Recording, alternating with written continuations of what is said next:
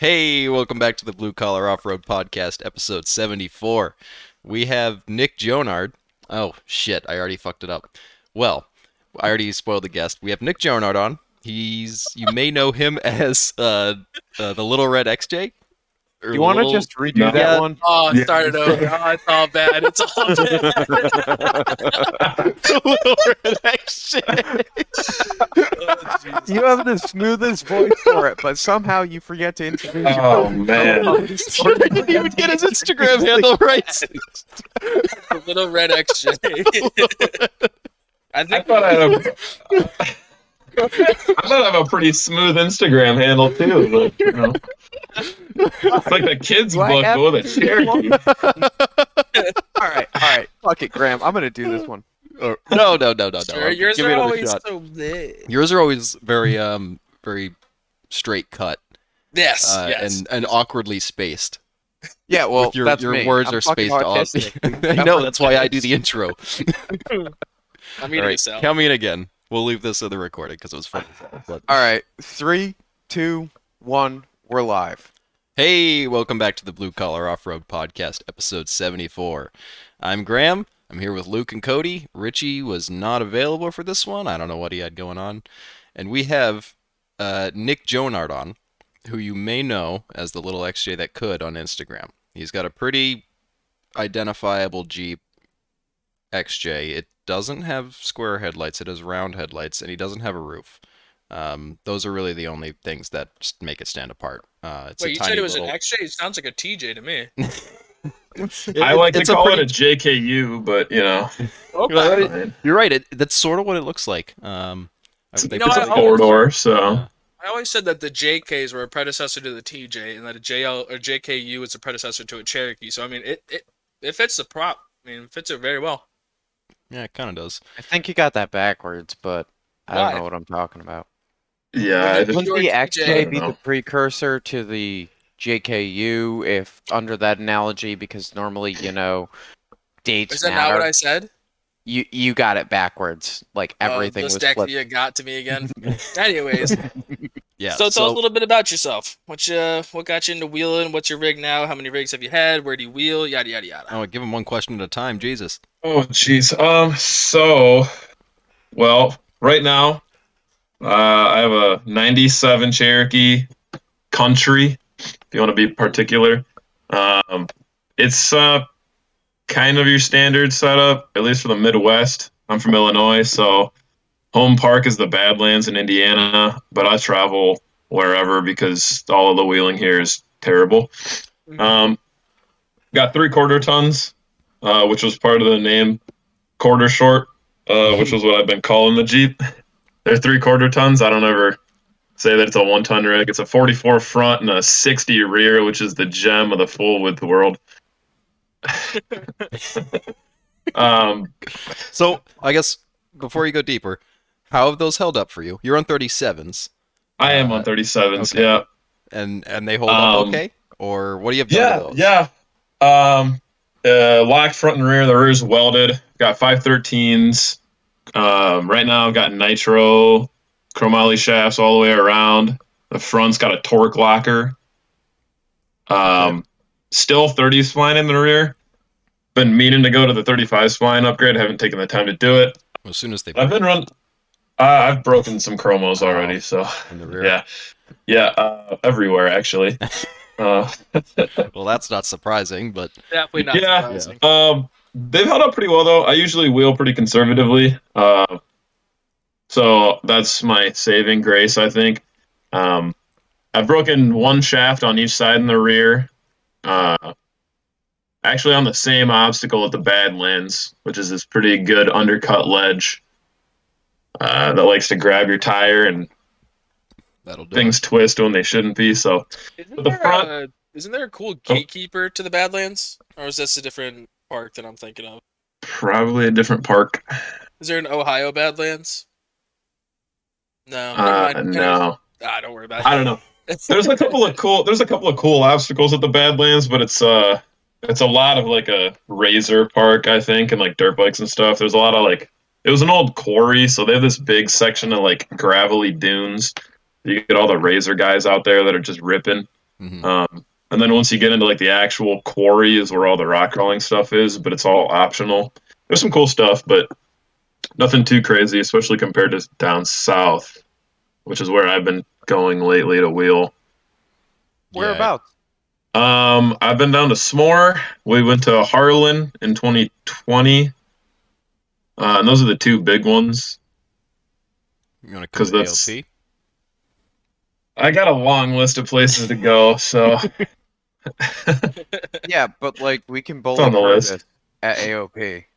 I was bullying Curtis. Curtis was bullying me too down at SMORR last year.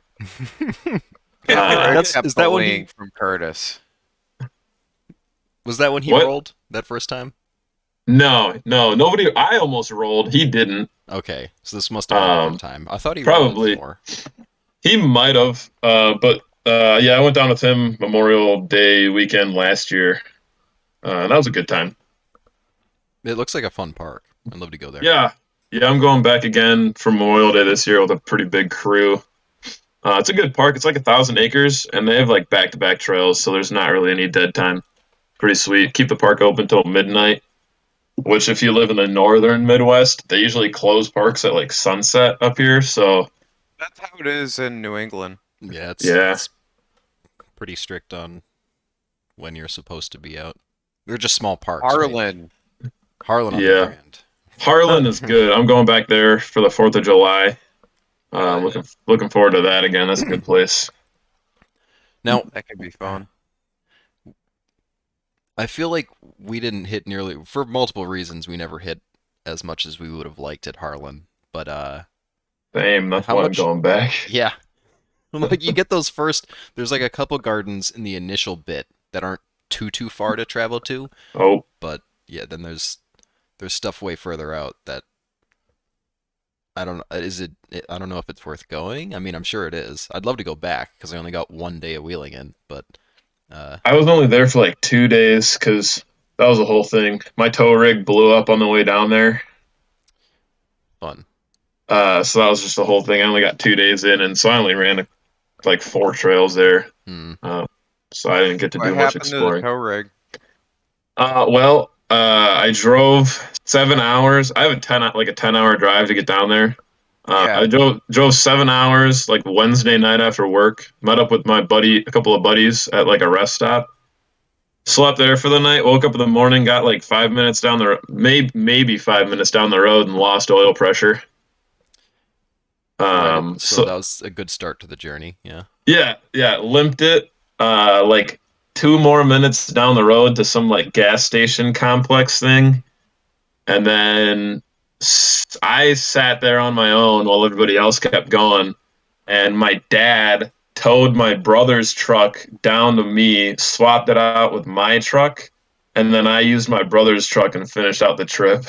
That's pretty fucking cool. So it's Oh, that's one of the that's one of the perks of having a family full of trucks. Yeah. So Yeah, What true. happened to it? Or Uh, what don't- was it? Also, what happened to it? Oh, um, I never. I swapped the engine and sold it, and then bought another truck. What kind of a truck was it? Uh, well, it was a 1500 Yukon XL, a 2005. nice. Really? Huh. Yeah, uh, which I was worried. I was worried about the 4L60 going out before the five three did. So much. Well, for that's that, a little huh? backwards. Yeah. That's weird. So, anyway, now I have a an 02 2500 HD Silverado with 60,000 miles on it. So There you go. upgrades. Yep. Hell yeah. Uh, Uh, so, so keep going about the uh, the trip that you get, you were on. Oh, uh, yeah, made it down there uh, pretty late, and then uh, I only ended up running. Uh, I didn't even run the actual part of Mason Jar. I got up to where like the big rock is that everybody flexes on. Mhm. Um, and then there's like a little side climb thing. If you're like looking up at Mason Jar to the left, and I I attempted to go down that, not realizing that there was like a pretty decent little step there, and I about rolled like back over front down. Oh, are Oh, you, are you at the bottom near the like the near the entrance of Mason Jar? If you're coming yeah, the bottom, you went down so, that. So, well, there's like Oh. a side, there's like a sideline that you can take that like loops up around the left through the trees that kind of like bypasses some of those first big steps. Oh, okay, okay. And there's like a little like before you get to the trees, there's like a little kind of climb there. And I didn't think it was bad. I went to go down it, and the back of my Jeep came out. There's a picture on my Instagram if you go back far enough. My back tire like came way up, and I caught a tree. And otherwise, I think I would have gone all the way over. Oh shit. Um, so that was not great. Uh, ended up just backing out of that trail. Half of our group went down and ran fish fossil, and we putzed around on Lower Rock Garden for a while. And there was something else. We ran one or two other ones. We ran Your Turn, which is a sick trail there. Huh. Um, I don't even think I. Yeah, that's on the other side of the park from where we got to. We Yeah, we- were over at um the cabins and we were working our way on over from there, but like it just our trip was rough. We'll just put Is- it like that. it's a big it's a big park too. We had some breakages. Uh, Kyle Radin, I know you guys talked to him. He's one of my buddies. Um, he had an issue with his cross member, and then one of our other but one of the other guys with us, he had a drive shaft issue. Um, so we ended up spending some time at the campground, like fixing stuff. I had to change out one of the heims on my track bar. So we didn't get to wheel as much as we wanted to. That's usually how it goes sometimes. It's either everybody goes and has a great time, nobody breaks, one friend gets fucked while everybody else is fine, or everybody just gets screwed. It's usually how it goes, it seems. Yeah, it ended up being pretty good. We had we had a couple extra seats, so I think we had some people ended up riding along, and then the rest of the time was pretty good. Uh, we went out for a night ride, the one night, and uh, we were conveniently there at the same time as the White Trash Bash Razor Fest. so there was like 75 RZRs there and it was like fourth of july weekend so all of them were like oh yeah, yeah, yeah. red white and blue these dudes were all blasted they thought they owned the trails and we were coming back from our night ride and we came into middle fork which is where like all the trails kind of like come together you know Yep. Yeah, yeah. and they were just all like blo- they're they're blocking the whole thing partying so we're like trying to squeeze through there and that, that was like a whole thing so i'm hoping they're not going to be there this year Did you take Well, the? Uh, to be proud, we convinced Curtis, mainly me, to roll at uh, Railbed and be cool. i didn't even get around we didn't even see the waterfall we didn't make it like through half the park Railbed's a cool trail, um, but I don't know what to make of it. I don't know like- if it's doable in. I mean, it definitely is, but I don't. I don't think the conditions were really amazing for it at that point in time. But I don't know when they are. I don't know the park well What- enough. It was kind of sloppy for you guys right Yeah. Is what I it saw was anyway. sloppy, and you That- know, the the road up was a slop fest. It was like a hazard just to get up and down that thing. We had Yeah, one guy. it- This is where it's going. If you take the way uh, back towards the cabins, some Cherokee and it was a smaller Cherokee and a smaller 4Runner want, were trying to go up, and they didn't take the the normal route, and the 4Runner I think just like barrel rolled down, was stuck in the way for like an hour while there were some buggy guys and some RZR guys who had gotten to them first and were trying to winch the thing back out so we could get it out of the way so we could all go. But it was just all clogged up from that shit because it was so sloppy. Oh, you hate that. I hate that.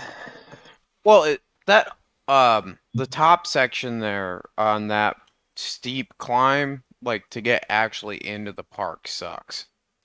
Oh yeah, yeah. That whole like, well, where you got the cabins are on like the north side of the park, right? I think so. Yeah. Because that was the side we camped on, and like you have to go like onto the other side of the mountain to even get to the good trails. Yeah, that's sort of what we saw on the Um. on the map that we were looking at. Yeah, I'm kind of tempted next time we go that like even if the rigs aren't exactly street legal, we just go into the other entrance and then we ride back through the park hitting some of the cooler trails on there. Um or at least that's my plan next time I go. I know that I was talking with Jason about going back. I'd love to go back. Like I said, I only got a, I got like two trails in before my shit exploded. I But should I- have my bug. I should have my buggy done by then. I want to try uh, Lions Den. Hmm, that was a fun one. It looked fun. Uh, Yeah, you credit- guys- Uh, one of the guys I know, Austin. He was there at the same time. He's got a green Comanche. Uh, is it the the army greenish one? Yeah, Yep. army green with the Yep, tube we were right with the him. ORIs. Yeah, Yep. he's a cool guy. Super cool guy. Yeah, he seemed cool.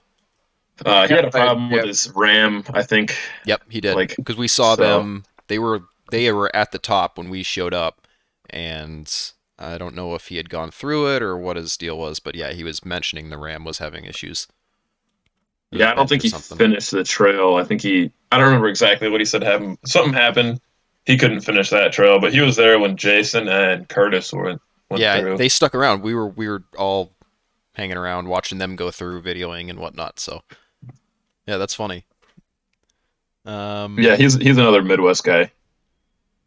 Yeah. I, I've seen the Jeep before. It's a it's pretty easy to spot. Not at Yeah, parks, it's- but just on Instagram or wherever. Super. It, it was all over the place. Super clean. Super clean rig. Mhm. And he knows how to wheel that thing too. So Yeah, So, just Oh. yes, Luke. sorry, go on. No, it's fine. All right. Um, on the note of super clean, what actually convinced you to chop your rig up? Because it looks pretty clean for being chopped. So, uh, it, what was it, year? Not this past winter, but the winter before, which I guess was 20. I don't even know. I'm losing track of time. Anyway, um, I got to the point. So I had had a roll bar in my Jeep, just like a B pillar band aid type of roll bar, you know, with some support spec to my shock hoops. So if I rolled it, I didn't die. And I was like, got to the point where I was like, all right, it's time to do a cage, like a proper cage. Um, I'm too tall for a full internal cage because I'm six foot three. Um, and like everybody and their mom has hybrid cages. Not to throw shade at the hybrid cage thing No. because it's like the best option for a Cherokee. Yeah, Um, Gate's the best option. Shut up. yeah. So, and I You had know- seen a, I had seen a couple rigs like on fa- uh, Instagram and Facebook, and there was like chop tops, but it looked like they were all internal cages that somebody had, and they like got to the point where they fucked the roof up so much that they just cut it off. Or they couldn't weld the top of the tube, so they're like, "Oh, we'll just cut." The Or yeah, and leave it. yeah, something like that. So I was like, I was like, well, that's like kind of, it's like kind of cool, but those were all kind of janky. And so I was like, you know, I think if I go from the get go, like cutting the roof off and then doing the cage, I p- probably do it pretty well, like pretty clean, you know. Mhm. And all of my buddies were like, dude, that's gonna look like terrible. You shouldn't do. Just do like a hybrid. Like, come on. And I was like, no, dude, I want to do this because I like I like being different, you know. Um, and uh, I was I tried to be a little different with the rest of my rig. That's why somebody beforehand had mentioned my old filler neck was yeah, in yeah. my in my tail light, I always thought that was super fucking cool. um, which was my buddy's idea, and uh, he helped me uh, get that sorted out. But I was I was like trying to do stuff different because it's like they're all Cherokees, you know, and it's like on- only so many things you can do. Mhm. So I was like, I'm gonna cut the roof off. I had a couple buddies came over, we cut the roof off, and then I started going from there. Um, so all of the pillars line up. My B pillar is actually recessed into the fact. Well, what's left of the factory pillar. Yep. Um, so all of them line up with the A pillar. If you look down the side when I don't have doors on, and then when I do have doors on, the top of the doors line up with the cage line as if it were like closing against the roof. So I I tried to make it real clean. A pillars drop down inside of the factory A pillars. I've got dimple die gussets, um, and all of that. And it turned. I'm I'm really happy with it. it turned out real good. Um, I ended up making a set of half doors, a full set of half doors for it, so it really looks like a JKU now. Um, yeah, I'm looking. So do you have? You don't do a full door on the back, obviously, or uh, do you have a full door? I go on the have I have a full set of four like full doors and a full set of half doors. Okay. Yeah, it looks like you set up that rear door as well to kind of match the Um, shape. Yeah, if you go back to like right after I got the cage done. 2021. There's a couple pictures where it has some like the back doors on. So all of the pillars like there line up with the with the door lines and everything. Um, I took out my back seat, extra storage back there, and the way I built the cage, there's not really enough room for a back seat anyway. Mm-hmm. Yeah, that So- seems to be the way it goes. Yeah, my spare tire carrier uh, is in the back with the fastback style. I've got some struts on it, so I have a latch on the bottom. I can pop the latch and it'll swing up and out of the way, so I can get to my tools underneath it, Well, that's pretty cool. which is a little different, I think. Anyway, So Yeah. um, I guess begs the uh, the question is, uh, do you have any regrets uh, about chopping the roof off and basically half the body? Is there anything that you you miss about the full body uh, rig that it Um, used to be, or not usually. Uh, I've gotten caught out in the rain wheeling once since then. Um, and at first, I was like, "Oh, this is terrible." I was like, "This is this is so bad." Uh, I do have a tarp that fits the top pretty well, and I have a plexiglass windshield. I usually don't run any windshield anymore because it's. I, I like I like wheeling on the trail with no glass at all. You don't get dirt on it, so you can you can see all the time. Yep. Um, but I have plexiglass that I'll put on there every once in a while. Um, got caught in the rain though one time, and like at first I was like, man, this is so bad, like getting soaked. But by the time you uh, like accept the fact that you're just gonna get soaked, it's not bad. Still had a blast. Yeah, and if it's Um, if it's that bad of a storm, you're gonna get soaked regardless. If you're Yeah, so it was like wheel it was like it was pouring. We were like, all right, well, we're just gonna get soaked, so we'll just keep going. But I haven't really had any regrets. Um, I don't. I usually I don't wheel in the winter, so I don't ever have a problem with being cold. Uh, Uh, true. That's another. I was thinking more rain, like you said, but I guess Yeah. cold weather is probably a problem too. If it's uh, yeah, being in the Midwest, um, I don't wheel. I the winter is my build season usually, so I'm never out in the snow or anything. And I usually usually it ends up being that the weekends that I go out to go wheeling end up being pretty nice. So, um, I mean, I was just at Winterfest for NAXJA here at the beginning of March. Mhm. It's called Winterfest, you know. Saturday of the trip, it was 70 degrees out. God Uh, damn. the wind So- 70 here. Jeez. yeah. So, um, I don't know. I don't have any. I, I love it. It's great. Um, it's a lot cooler not having to worry about glass and like you know, and not having a like not having the roof and just having it be a cage. Like you just smack into a tree and it just rubs along the cage. You're not like really worried about you know messing up your body or whatever. Well, they're Yeah. Cherokees. Nobody's really concerned about messing the body up. Not usually. And Um, on the it- note of what you said earlier uh, about being different, it's like that SpongeBob meme of hybrid cage, one tons, um, anything else. Uh, yeah, while we're at it, can we uh, throw in some hydro assist? How original. Yeah, that's about how it looks underneath my Jeep. Is like cookie cutter. So I was There's like, only you know, so if I many could ways you can do it. Oh yeah, I know. So it's really difficult. Um, I was trying to be a little different than doing all the bolt-on stuff when I started out. I built my own three-link and cross member. Um, so uh, stretch the front and rear. I'm sitting on a 109 inch wheelbase with the 37s, and it works pretty well. I have not really had any complaints with it. Do you Um, ever notice that it bottoms out?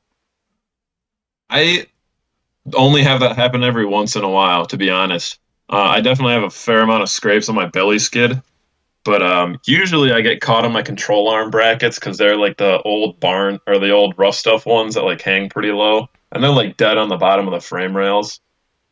The reason that I was asking is my old buggy-ish thing uh, was a 111 inch wheelbase on um 37 Maxxis Treps and radials, but um I would belly out a lot in it. So like I ended up hitting the transfer case a couple of times. I ended up building a skid and cross member and all that fun stuff. Um But on the new rig, I'm at 110 with 40s, and it feels a lot better as far as just like, or it looks a lot better, I should say, for breakover and all that, and everything's kind of tucked up. Yeah, that's one of the things I'm worried about with my the little buggy that I'm building because that's a 111 inch wheelbase, and the belly long. it is. I'll get into that later though, but um, that belly is going to be way lower. The belly on my Cherokee is about 21 inches, if I remember right. Um, which I think is pretty on par for similar sized rigs. Um, Yeah, how much- It's, How much is it lifted? I guess if you can put Uh, a number on it.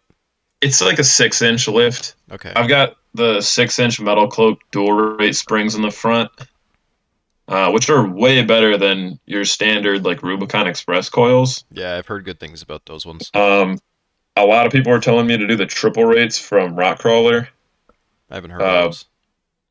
I didn't look into them too much, but the dual rates are they were a noticeable difference for at least like mobbing down like main trails where it's bumpy and you're going a little faster. Mhm. Way softer of a ride. The rear is just a complete mashup of stuff. Um, but it sits level, so I say it's usually about like six inch lift. Got a full S10 leaf packs in the rear with an a- uh, shorty add a leaf, shackle relocations, and a like a two inch lift shackle, I guess is what you call it. Now and then the, like the is the S sorry to cut you off. Is the S10 spring a little longer or what's what's the, So- or is it push that uh it the mount back? the front mounts. I've got the Iron Man 4x4 stretch brackets, which are sweet. It's a slick design. Lets you push the axle back like three inches just from the spring mounts. Um, the center pin location on the S10s are about two inches further back than Cherokee leaves. Gotcha. and okay. the and the overall length is I think like two inches longer or so. Um, Yeah, so if I there's remember right, it's like an inch and a half. And do those stick out yeah, they do they stick out the back? I- no, not really. Um, they're well with the rear bumper I have, they're pretty much flush with the rear bumper. Oh yeah, that doesn't look bad at all. Looking at a picture. So it's uh it's not bad. Uh, I hit them every once in a while, coming down just off of a like coming off of a weird rock if I'm dropping off of something. Uh, but it's not too often. But Yeah. it's it's pretty flexy. I like it better. I know a lot of guys run flipped Cherokee leaves, and I hate that. I know several people doing that, and they always have problems bending the main leaf. I was gonna do that because I have to finish stretching the rear of mine before I can actually drive it off road with the 40s on it because it's just not gonna clear in the front. Um, and everybody I've talked to about you know stretching versus flipping the leaves or whatnot has said that that's it's they just don't last. And I'd They- like to get they a little more out don't. of my leaves. So Yeah, I would. That's why I've um, Kyle Radin. He had done that for like a trip, brand new set of leafs. oh, he was the Oh, one who actually Talk mentioned it. that. He Yeah. he might have been. Yeah, we went out. Um, a couple of us went up to see him. We went out to this little park that's like twenty minutes from his house up in Michigan, and uh, like halfway through the day, he got a bad bounce trying to go up this big like man-made face of a climb, and came down, bent one of those brand new leaf mains. Oh, Um, and he had he had an anti wrap bar too, and a lot of people were like, "Oh, they're fine if you throw an anti wrap on them." not if Um, you actually wheel. Yeah, if you if you wheel, if you have heavier axles and big tires like 40s, he's on he was on tons of 40s. You know, they just don't hold up. Uh, they're not meant to be in that orientation. So Yeah, uh, just a lot of weight too. Like yeah, I've had smoked. Um, I mean, like I said, they were smoked rough country four inch springs, but they were in the right direction with a traction bar. I still bent the shit out of one of them.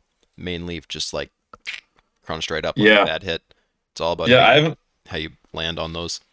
Oh yeah, oh definitely. Um, the S10 lease though, he, I don't know if he ever finished. He ended up selling his rig. If I don't know if you guys knew that. but- Yeah, like right after he talked with with us. Uh, yeah, very very shortly after. after. Yeah, but um, I think he. I don't remember if he fully got around to finishing up doing S10s, but he had a set and he was going to do that. but that's if anybody asks me about stretching stuff, I'm like, dude, just go with like an S10 leaf or like a Comanche leaf is actually pretty similar in size to the S10 leaves, and I think Dakotas are pretty similar, and Ford Explorers.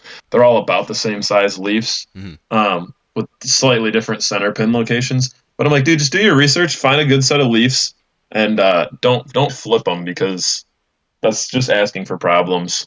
Yeah, you're using it Wrong. the way it was not intended to be used. Yeah, So, exactly. yeah. So,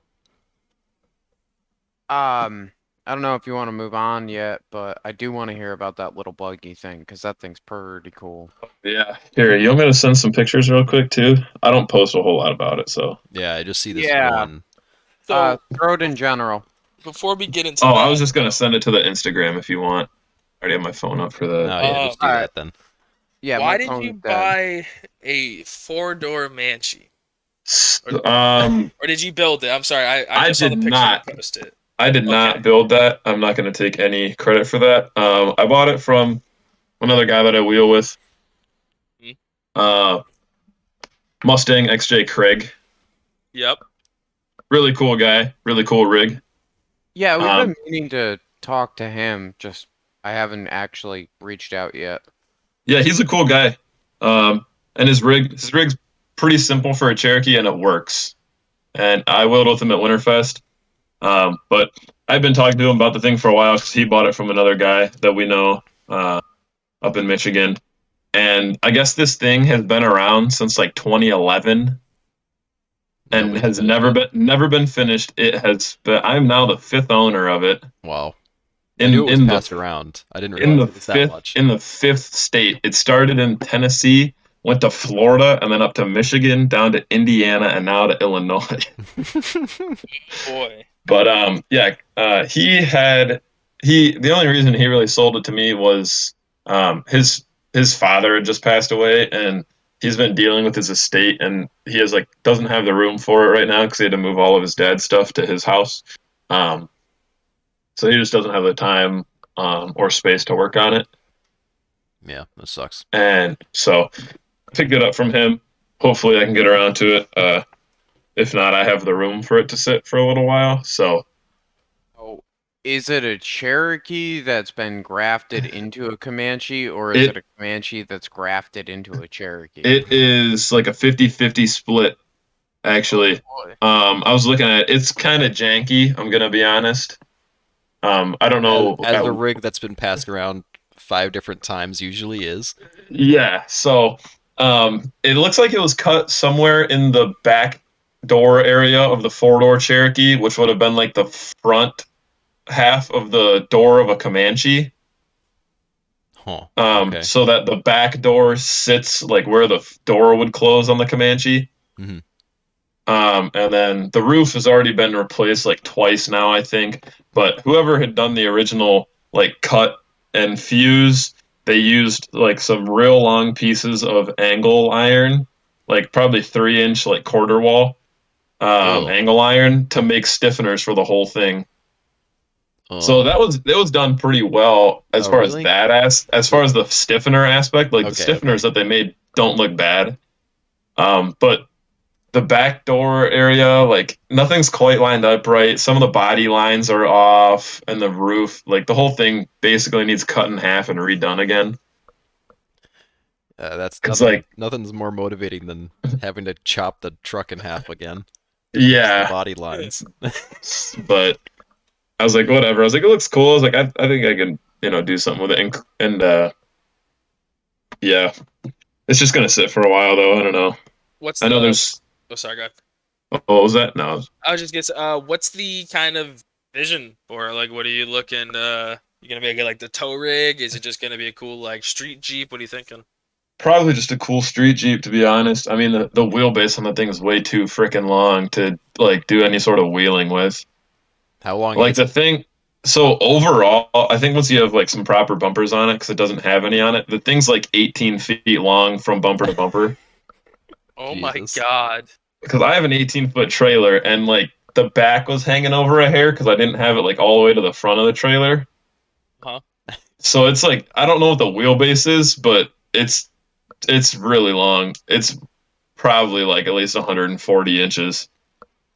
God damn. It, I, I I was gonna measure it. I haven't gotten around to it. It's stupid long. I'm like, so I don't really know. Probably just some sort of cool like street show rig thing. Yeah, I Uh, feel like that's like the only use for for a crew cab Comanche. It's like Pretty the most much. truck you could ever have, but it, they're cool. Yeah, it's just like one of those cool things, you know. It's like So- lowering. It's like lowering a Cherokee too. Yeah, Uh, you know, it- totally. it's just like a cool know. thing because cool. like There's you know there's no nobody sees to it. Yeah. No, no. So I have to figure that out. Still, I got I got plenty of time on that though. All right. So I just want to get through the buggy. I don't want to beat the dead horse on the um, crew cab Comanche thing too much, but one thing that I gotta ask because I see uh, every, I don't think any crew cab Comanche build has done it uh, that in a way that looks good at least to me is that back door.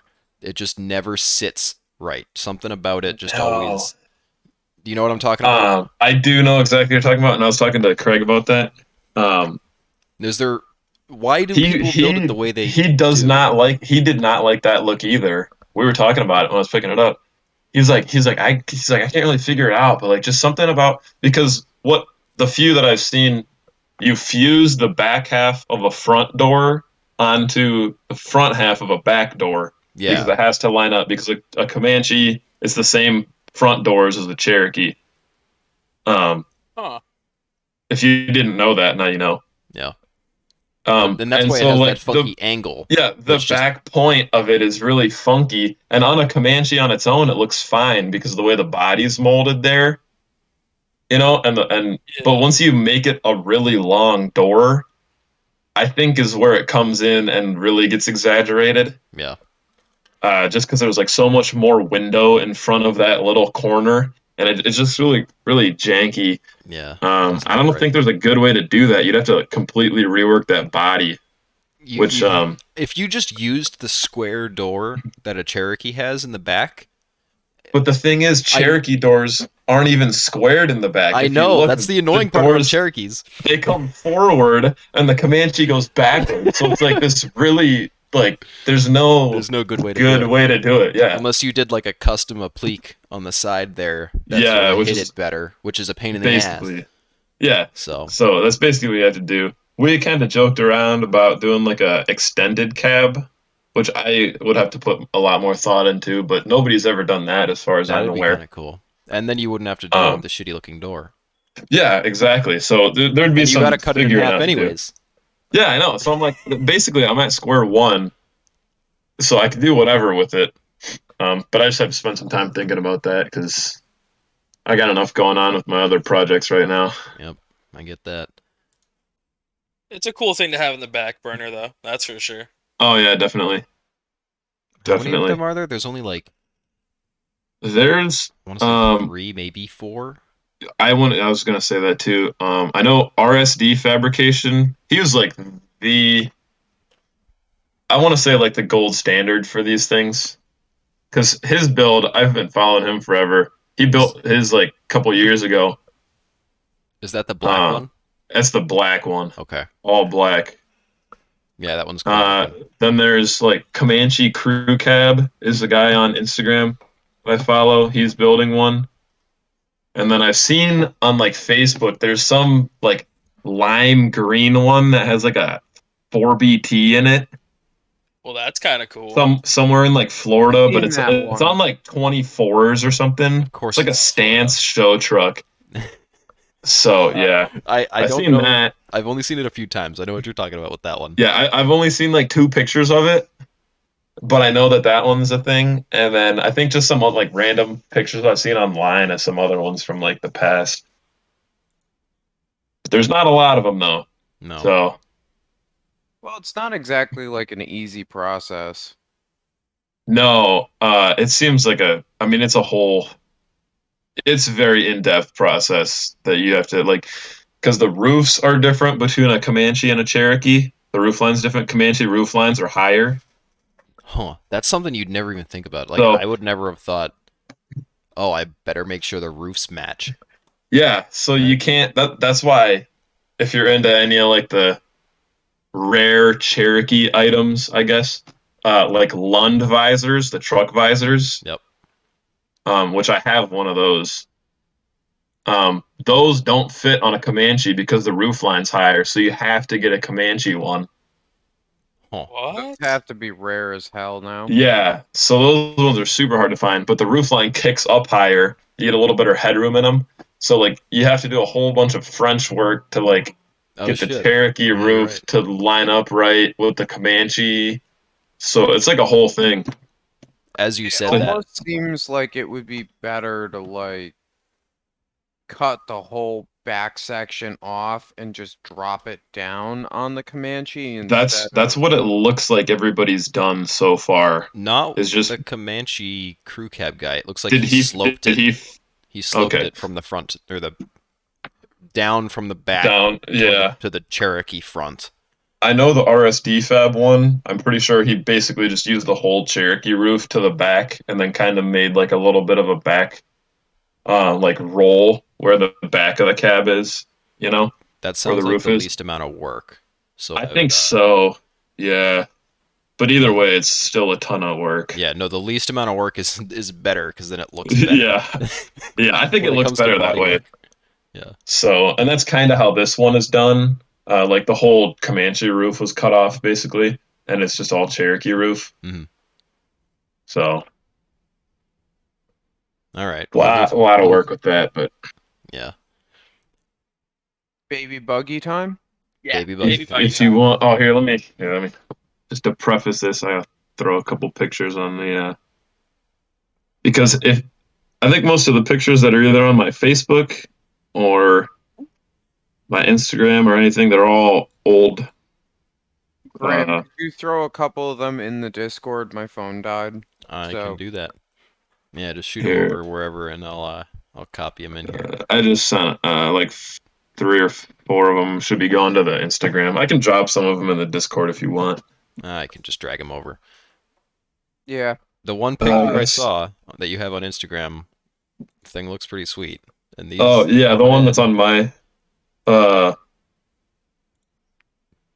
yeah, the one that I put on my Instagram was like that was a while ago. Um, that was Yeah. before I decided to do the rear steer on it. Even It definitely looks like Uh, it's more filled out now. yeah, a lot more tubing. That was like I was like, all right, I got all my shock mounts kind of in place, so like I just want to flex this thing out and see how it's gonna look, you know, because you get to that point in any build. Yep. Um, this whole thing too was uh, a boredom build. I'm gonna be honest. I've been at a point with my Cherokee, build. a boredom build. Yeah, been the at the point with my because he was bored. yeah, I'm at the point with my Cherokee where it's like the thing performs really well. I don't really have any problems with it right now, so like it, I don't really want to take it apart because it works, you know. Yeah. and I have stuff to do to it. I've, I've had a Dana 300 sitting on the shelf for like almost a year now that I've been meaning to put a doubler in front of and put that in. I picked up a pair of 14 inch ORIs uh, at Winterfest Uh, actually did that I Curtis put you up to that? No Okay. no I bought those from Kyle Radin actually. Um, Curtis did not put me bad. up to that.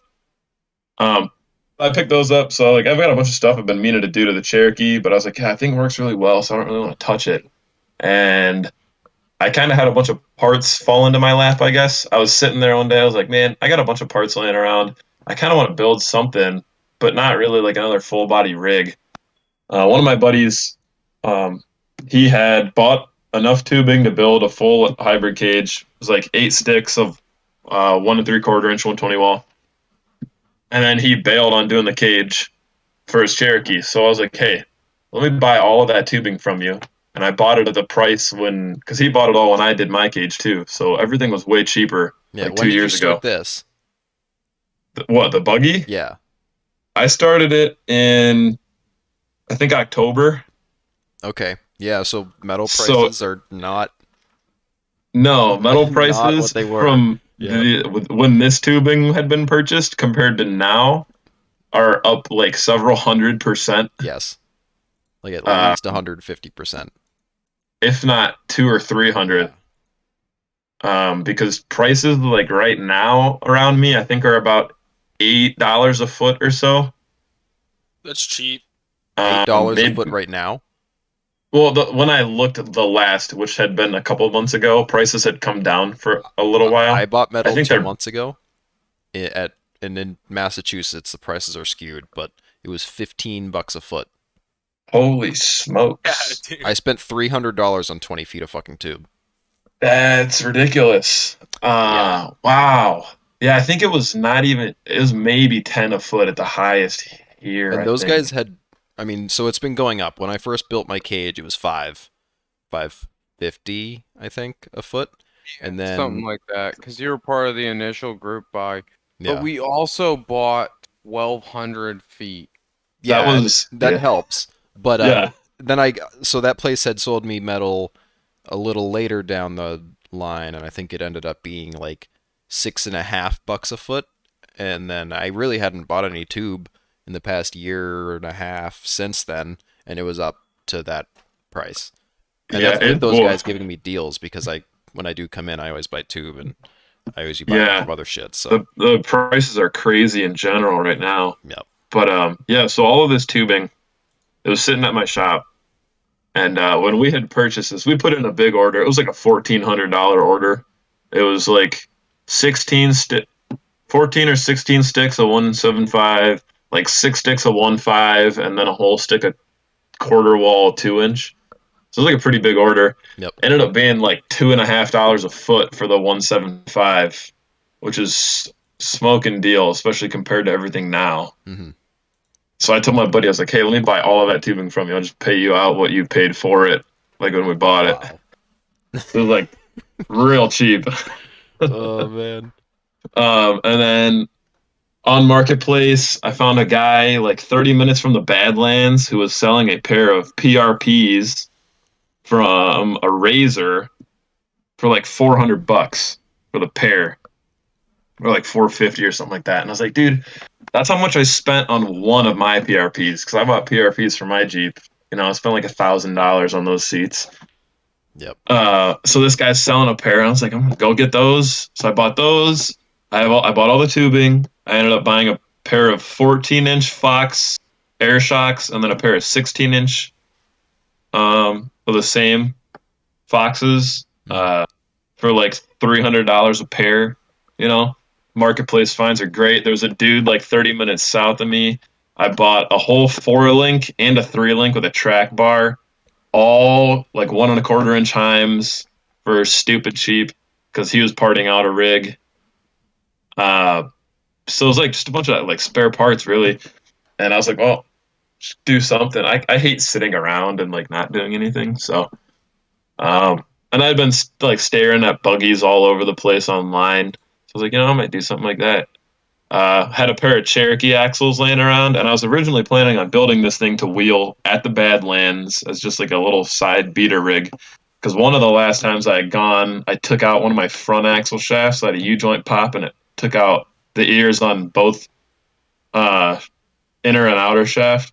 Mhm. And that was like three hundred dollars to replace because it was a chromo, and you know it's not under warranty because it was not one of the nitro U joints.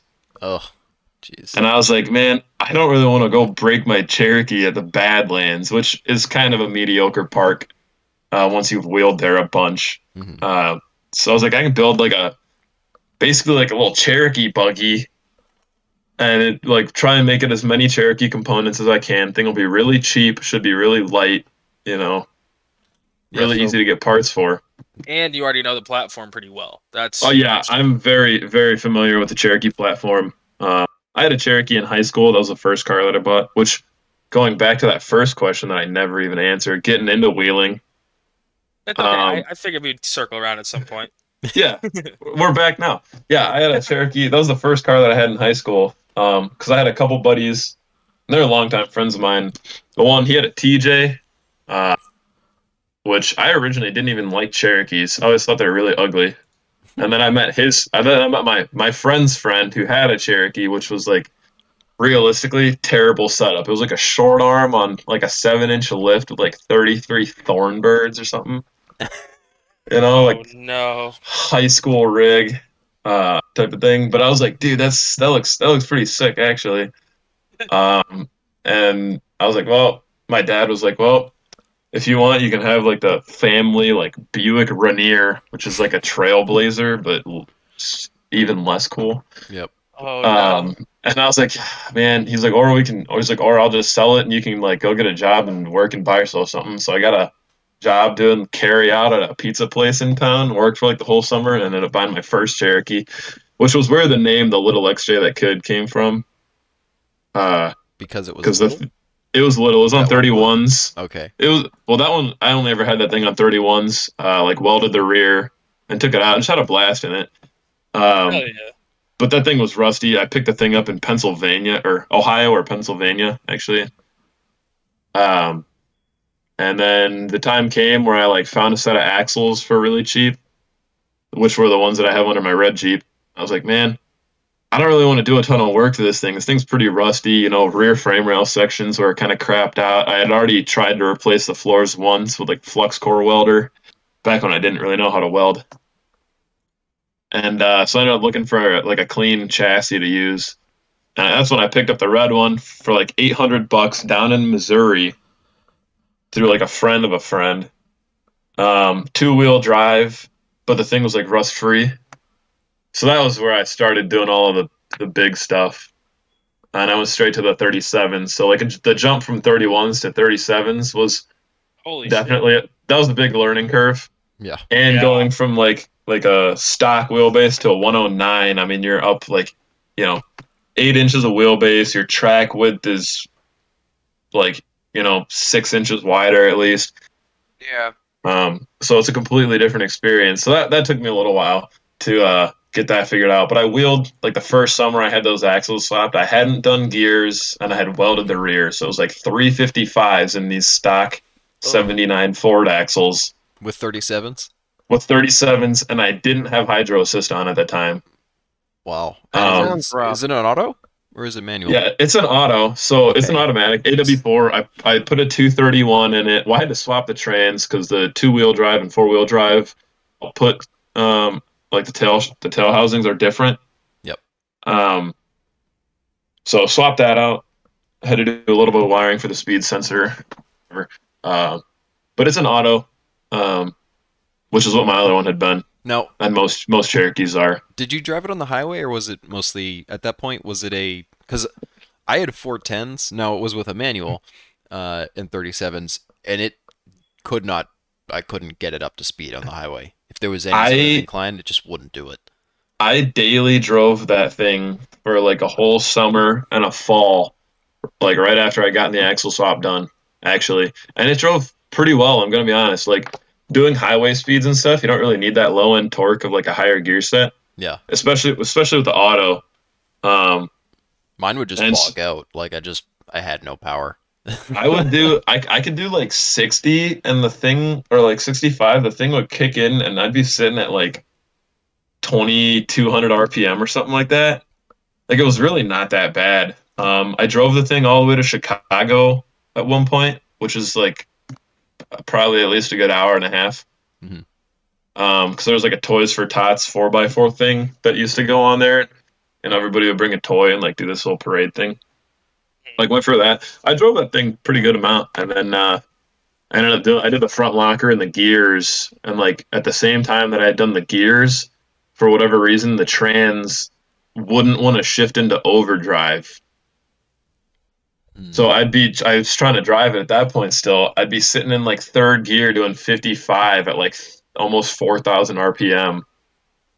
I was It like, this is, kick in. mm, yeah, it just wouldn't, it wouldn't kick down, which is, and now it does for whatever reason. I never figured that one out, but Those are the um, best issues. yeah, I know. Yeah. But uh, yeah, I drove it like that for a while. Uh, I did the gears and locker in the front, uh, and that was a game changer too. Which I didn't really ever believe anybody when they were like, "Just do a locker," you know. I was like, "Oh, it can't be that bad." Once I did that, like everything hooks up so much better. Yep. Um, does. Especially the Which is- front. The front's where all Yeah. your weight is. That's where the traction needs to be. yeah. And I didn't understand any of that because at the time I was like 19, which is like four years ago. Well, yeah, like four years ago now, three or four years ago. Which I've learned so much more since then. Isn't that Um, wild? Oh yeah, I went off the deep end I think uh, going into stuff like this, because now I'm like the guy that a lot of my friends will come to to ask for uh, advice about stuff. Yeah, when I started, it was literally just about 10 years ago now um, that I was getting into driving and wheeling and stuff. Because just like you, my first vehicle was a Cherokee and it was on 31s and all that stuff. But um, it's crazy how you make those little like leaps and bounds and then you end up coming full circle back to a smaller rig for a little while. Yeah, I'm still. I haven't gotten back to the small rig yet. I mean, the buggy almost qualifies. It doesn't So- qualify. I don't. almost. So, well, that's the thing. That's where it does circle back for me because I skipped like the whole like built stock axle phase. You know, because most people like you know do 31s and they get 33s and then they're like, all right, well, I kind of want some lockers. So then they'll get lockers and they're like, well, now the 33s aren't cutting it. Let me do 35s.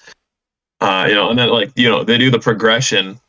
You know, now I need chromos or like the almost alloys or whatever type of thing. Mhm. Um, and all of that and gears and stock axles, but like And to be My fair, first- for anybody listening, the almost alloys and the chromos, if you're thinking about it, if you want chromos, go chromos. If you want to stay with sock shafts, you can consider doing the almost alloys. Just to clarify there, yeah, the, world the differences. completely different. Yeah, the almost alloys are just like U joint caps that you weld over the ear hmm on your sock are- shafts to Which keep are that. great if Yeah, that's what if you're if you're tired of spitting caps on shitty shafts. That's what I did. But to be fair, hit me up. Oh, I will give you the dimensions to these little fucking pieces of metal. Do not spend the money. I will send you the exact dimensions, and you can cut them out of some plate yourself and have them for free. No, no, no. Yeah, just you tag, just cut tag the them caps. yeah. then You, you, don't can just need to tag the money. caps too. Yeah, just tag the cap to the ear. That's another common thing. But Yeah. I think it, It- I think I think it helps with the warpage of the the little wimpy. it ears on them, probably but- does, but Yeah, that's.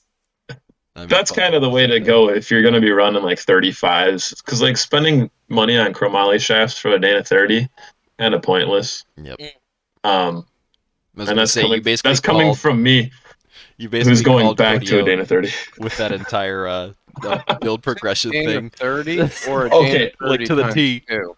I I know a lot a lot of the guys that I wheel with have done the full progression too, so I think that's it's the it's standard not way to go. You don't see a Yeah. lot of people who don't do that. Myself, No. I didn't do it. I, the I progression is nice if you have like if you don't have the the money or the knowledge to drop immediately on something like uh I don't know for me I was gifted with the fact of uh, knowing these guys or meeting these guys so I was I was able to kind of skip a few steps and go fuck don't even bother with 33s don't bother with going like fucking uh, extended control arms just go to three link go to 35s lock the piece of shit put a truss on it like I was able to step those few steps or sorry skip uh, those few steps. But then again, if you really don't know what you're doing, the knowledge that you learn with those steps is fucking huge. So it kind of hit or miss, I guess. Oh yeah, definitely. I think that's the way to go if you don't know a bunch of other people. Um, because I kind of came into it, uh, which was like right when Instagram was kind of like popping off with off-road rigs and stuff. You know, like a couple years ago. So I- I started meeting a bunch of people on there, um, just because I had a, a little bit of a following, being like the small, being the little XJ that could. You know, everybody's like, oh, it's like a little rig, but like he does a bunch of stuff with it. Yep. Um, and I met a bunch of people, but most all of them had like 35s at least. And so everybody that I wheel with, I'm like the youngest guy out of the entire group that I wheel with. Everybody else is like 25, 26, 27, 28, you know, I almost think 30. Curtis is right around your age, though, right? Curtis, He's got me he's got me beat by a couple years. Really? Yeah, he's like 25, isn't he? Or 26? No, he's younger than me. I thought. I I thought, thought he he was was Is like. He? 24. I think he Because might have even- just Dude, but he's younger than He, all of may- us. maybe he just seems like an old man to me. I don't yeah, know. he definitely does. He's, he's got the big beard for it and everything. I don't know. And the Maybe it's just how look. Plus, he's got me beat by like three inches in height too, so he's just like a, He got me by a foot. He's so just I a can't, Holy uh, motherfucker. you know, yeah, yeah. Good dude though. Good Oh, fucking lovely guy. guy. Oh yeah, He's Yeah, just he's a fun. lovely guy. Yeah. Don't let him sell his 100 percent. Don't let that domino I've domino effect. been hit trying not to. I was trying to get him to come back down to SMORR, and he was like, "Nah, dude, I'm not gonna do that." I was like, "Well, you can either sit at home and be depressed like everybody else, um, or you can just come wheeling and be slightly less depressed." So Exactly. For shit. you know, at least you're with a bunch of buddies. Yeah, at least you can cry But- together. You know. Yeah, exactly. You can cry in your Yeah. rig at at SMORR or Harlan, or you can cry Yeah. in your house by yourself with your puppy. Yeah, with your your. I was just gonna say the puppy. And you Uh, know, your friends will spill beer on you when you roll your jeep. yep. Not a lot of beer, just like what it Just took. just enough. You gotta pour one out. You know. Good guy. Uh, Um, but so I see you got rear steer. Please yeah, tell me it's I was gonna get in the 30s. Uh, it is. That's where I was getting back to. I I skipped My I God. skipped the whole. Uh, give me a second. I skipped the whole built stock axle thing. Now I'm coming back to it. I already had several Dana 30s laying around because I have a tendency to part out Jeeps every once in a while. Um, and I was like, I was originally just gonna do an eight and a quarter and a Dana 30, you know, because that's standard Cherokee stuff, which is what I was going for with the buggy. It's like, you know, it's a stock 4.0 AW4 231 with a SYE kit on it. Um, and I was setting it up to have a front drive shaft in the rear and then a front drive shaft in the front with like an intermediate shaft and a carrier bearing that I pieced together for myself. Um, just so it was like super easy to fix, you know. I mean, you go to any park, you break something with that, you're like, hey, go over to the dude with the Cherokee. Hey, you got a spare drive shaft or whatever, you know. So that was the whole premise behind that thing was just like super simple, easily replaceable wherever. And I, from the get go, I had been joking. My buddy Rob, he's two door Rob on Instagram. If you've seen any of his I've stuff, heard of him. it was a super clean black two door. Now is a 4500 class Ultra 4 Cherokee buggy thing. Mhm. Um, check that out too. I don't. I think he might have. I don't know if he'd be interested in doing podcasts, but uh, at least look at it because it's a sweet setup. Oh yeah. He's on nine inches front and rear, the whole thing. A cool combo. Yeah, but um, I just lost my train of thought. and that train has left the station. Yeah. Um, but we were joking. No, we were joking about just doing like a rear steer buggy. He was like, he's like, yo, that'd be kind of fun if we did like a we did like a thirty in the rear or something, you know. Mhm. and uh, and I was like, no, I don't know. That kind of seems complicated. I don't know if the drive shafts would line up or anything. Um, and so I kind of ditched that idea. Started. I got a truss for the eight and a quarter, and I was like doing the rear four link on the buggy with that. And then there was one day I was sitting there, I'm like doing the math and stuff, and I was like, really have another Dana 30 laying out back. Uh, it's only really like a couple hundred dollars more to do a rear steer setup, like realistically. Uh, so I dragged that thing out from the back barn and like slapped it under there. And since it's so narrow, the offset from the transfer case output to the yoke is not that. It's like maybe a 30 degree difference. It's really not bad. Huh. Um, You got to think too. There were stock Jeeps back in the day with that weird rear axle. I forget if it was the the, the Jeep wagons or what they were. yeah, they the the way offset. Wagoneers. Yep. The old Wagoneers had an offset 44 in the rear. Yeah, so Um, there's the, it's not new to have that rear be so offset. It's definitely not normal for a street car nowadays, but no, definitely not. But I mean, off road for an off road rig, it's not. Um, it's not kind of it's not com- it's not common to see, um, and most of the rear steer buggies nowadays, like all the moon buggies and stuff. Um, some of those have some housings, right? Yeah, it's all custom, and uh, those things are just engineering like to the max. Like I've Yeah. looked into some of those, and it blows my mind. And and I thought I was doing some interesting stuff, and I look at those, and I'm like, wow, somebody like really thought that out. But the offset's not bad, so I was like, you know, I'm gonna give that a try. Uh, the shock mounting uh, was basically in the exact same spot that I had had it on the eight and a quarter so I didn't have to mess with that. And all of my link separation was pretty much exactly the same too. Uh, for Yeah. this rear four link, so I think I have like a, think it's like maybe like a sixty percent anti squat in the rear. Okay. Uh, I ran all the numbers on the calc. Sixty. What? It's really low. That But- seems like excessively low. So from my research, that's kind of a common number range for like these moon buggies Huh. because it pushes the rear axle down to the ground. That's you know, so the, so the so the body will pull up a little bit, but it keeps the rear tires planted. Yep. You combat that with a rear suck down winch.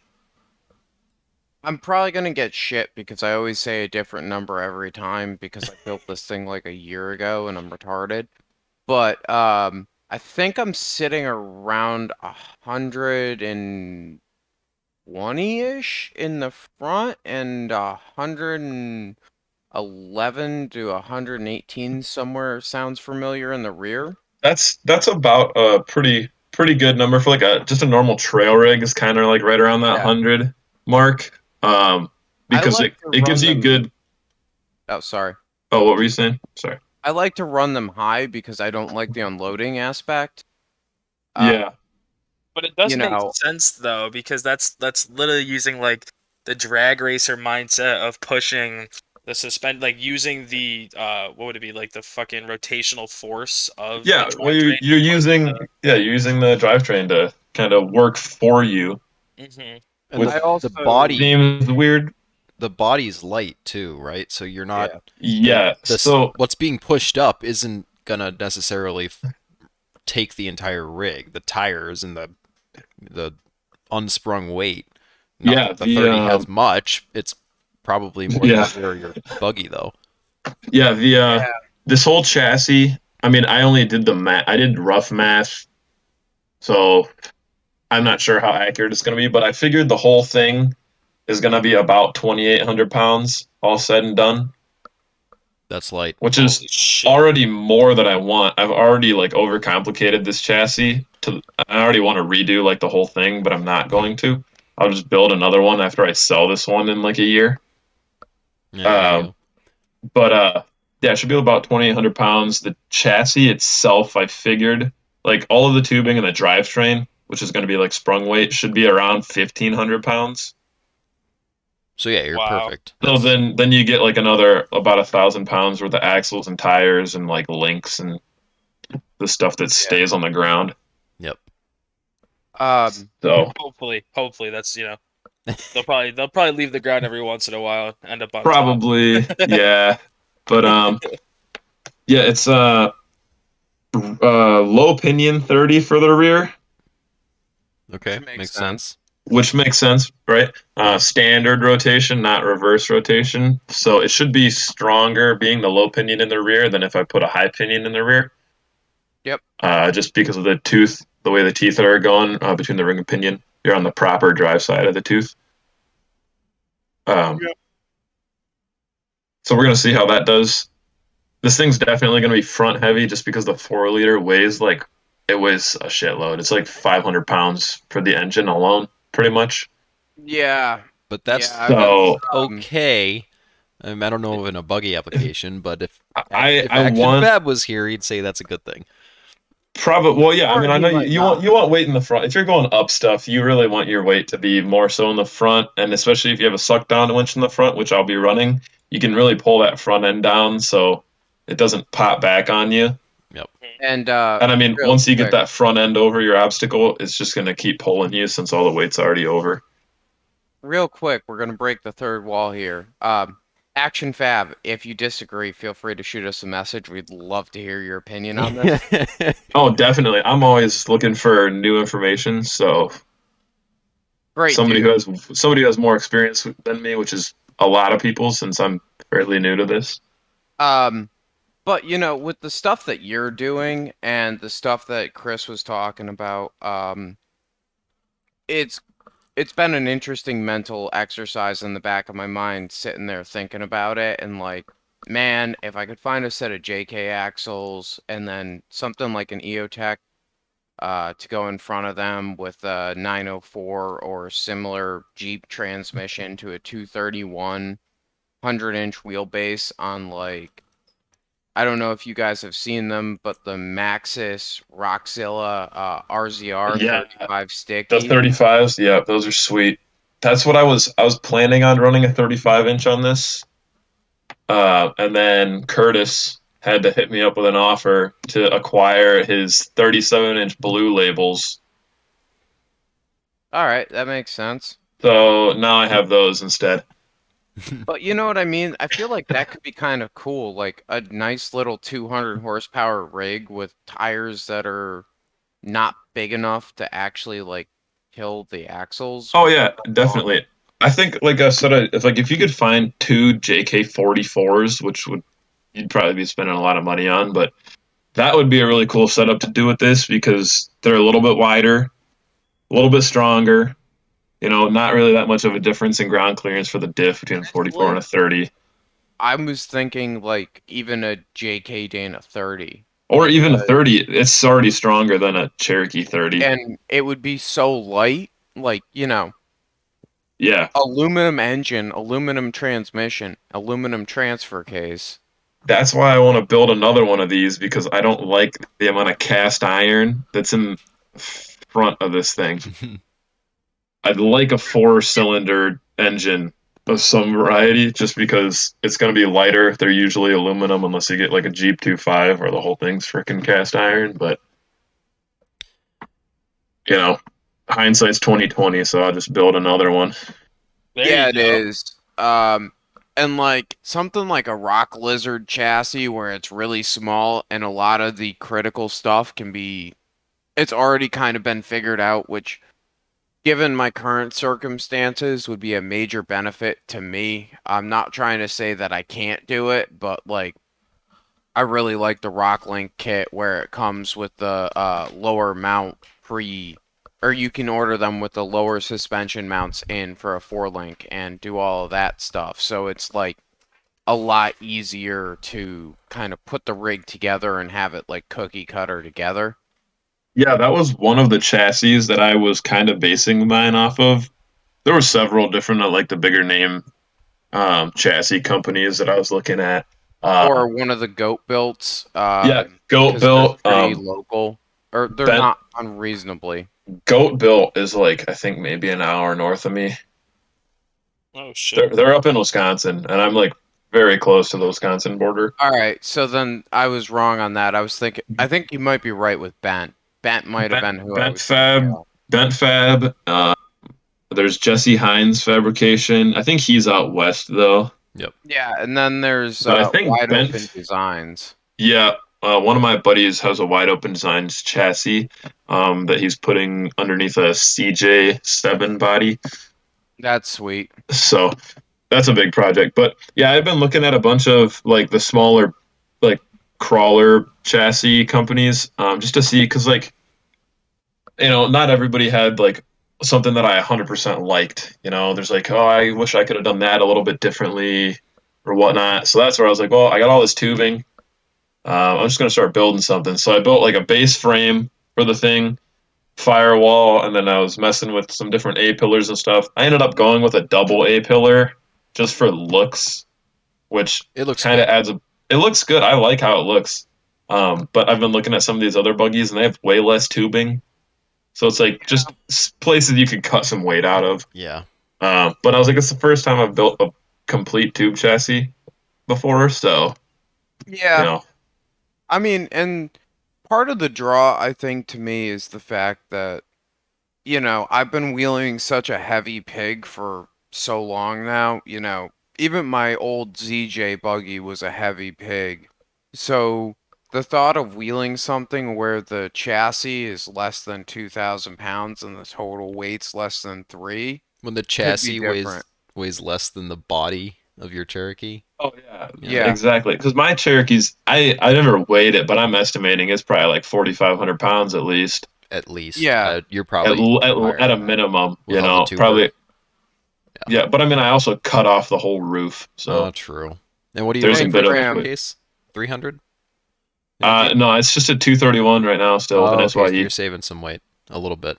Yeah, but I have a 300 on the shelf that I've been meaning to put in it, so it's just like the thing's just gonna get heavier. Yeah, that's my So- issue with mine right now. Is I'm I'm stiffening the front up. I'm adding way more metal, and I'm just adding the pounds. Just uh, every time I put a new plate on, I'm like, here, here's another ten pounds. That's- here's some. That's more. how I feel with the buggy now, because I'm like, I want it to be lighter. You know, I've got some like little boat side sheet uh, plates that I've been putting on it and stuff. I'm like, man, I feel like this thing's just gonna be really heavy, even though it's aluminum? realistically not. No, it's all steel. Oh, we'll do It's stuff. It's stuff that I have laying around. Yeah, buy some aluminum. Keep it lighter. Yeah, but I'm keeping my my pocket lighter with this thing 'cause no, you're This- keeping your pocket heavier too. Or I'm you're just gonna be po- sorry, heavier yeah, all yeah. around. I'm keeping my yeah. I'm like I'm not I'm realistically not gonna have a whole lot of money into this buggy though comparatively. So that's kind of part of what was driving me on this thing too. Um, which is part of why I was like doing a Dana 30. It's like mostly all used parts and stuff.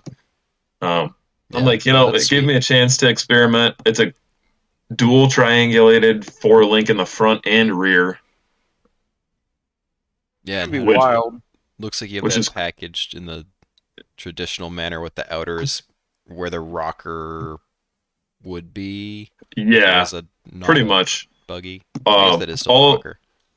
Yeah, it's still a rocker. I, I, that's what I was calling that, like a rocker line there. But yeah, lowers uh, come into a point in the middle on the bottom of the belly, and then uh, uppers on all four corners are like kind of out at that rocker line. Yep. And then come inward. So, Hmm. and it seems like it'll flex out really well. The one picture that's on my Instagram with it flexed out, um, I was using my engine hoist to pick the thing up because I don't have a lift either. I mean, I work out of like a an old barn, so it's it's pretty like simple stuff. Like, you know, I use angle grinders, a tube bender, and and like floor jacks. So Now you need Luke needs that sign uh, that you got in the back there, the yellow. oh one. yeah, yeah. yeah, that was Uh, I get a lot of comments. Area. You know, I've got some I've got some good signs hanging up in there. If you look at some of the other pictures, um, the the main staple of the shop is this giant nuts sign. Oh yeah. Here, I'll send you this. I do I can see like bits and Walt pieces of it. sign? Because I feel like uh, I Uh, don't know if you I- are- I do not. I have not acquired one yet, Wall but I was there. I was there for the original heist Inception. of inception, whatever you want to call it. Yeah, I was there for that. So it's it's been a fun that's been a fun gig to just mess around with online. But um, yeah. So I so flex this small. flex this buggy. What The buggy, what? just like the general size of the, you know, everything is Oh. super compact. I can't Yeah. get over that. The so the body, if you would call it body, the actual chassis is like 53 inches from outside of tube to outside of tube.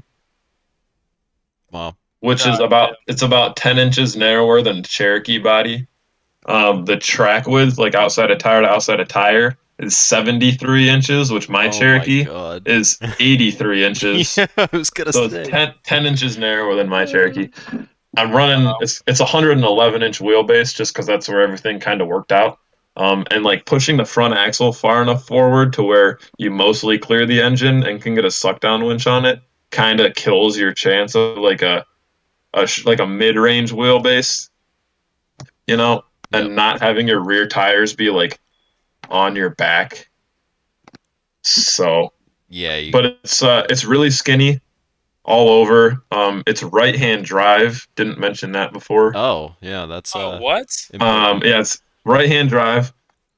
Uh, just I for guess that's kind of simple because it's hydro, right? So yeah, it's full hydro, so it's just an orbital, so you can put it wherever you want. There's no steering box, and Yeah, with the why? with the chassis, so with the chassis being as narrow as it is, there's a lot more room on the passenger side to fit a brake booster.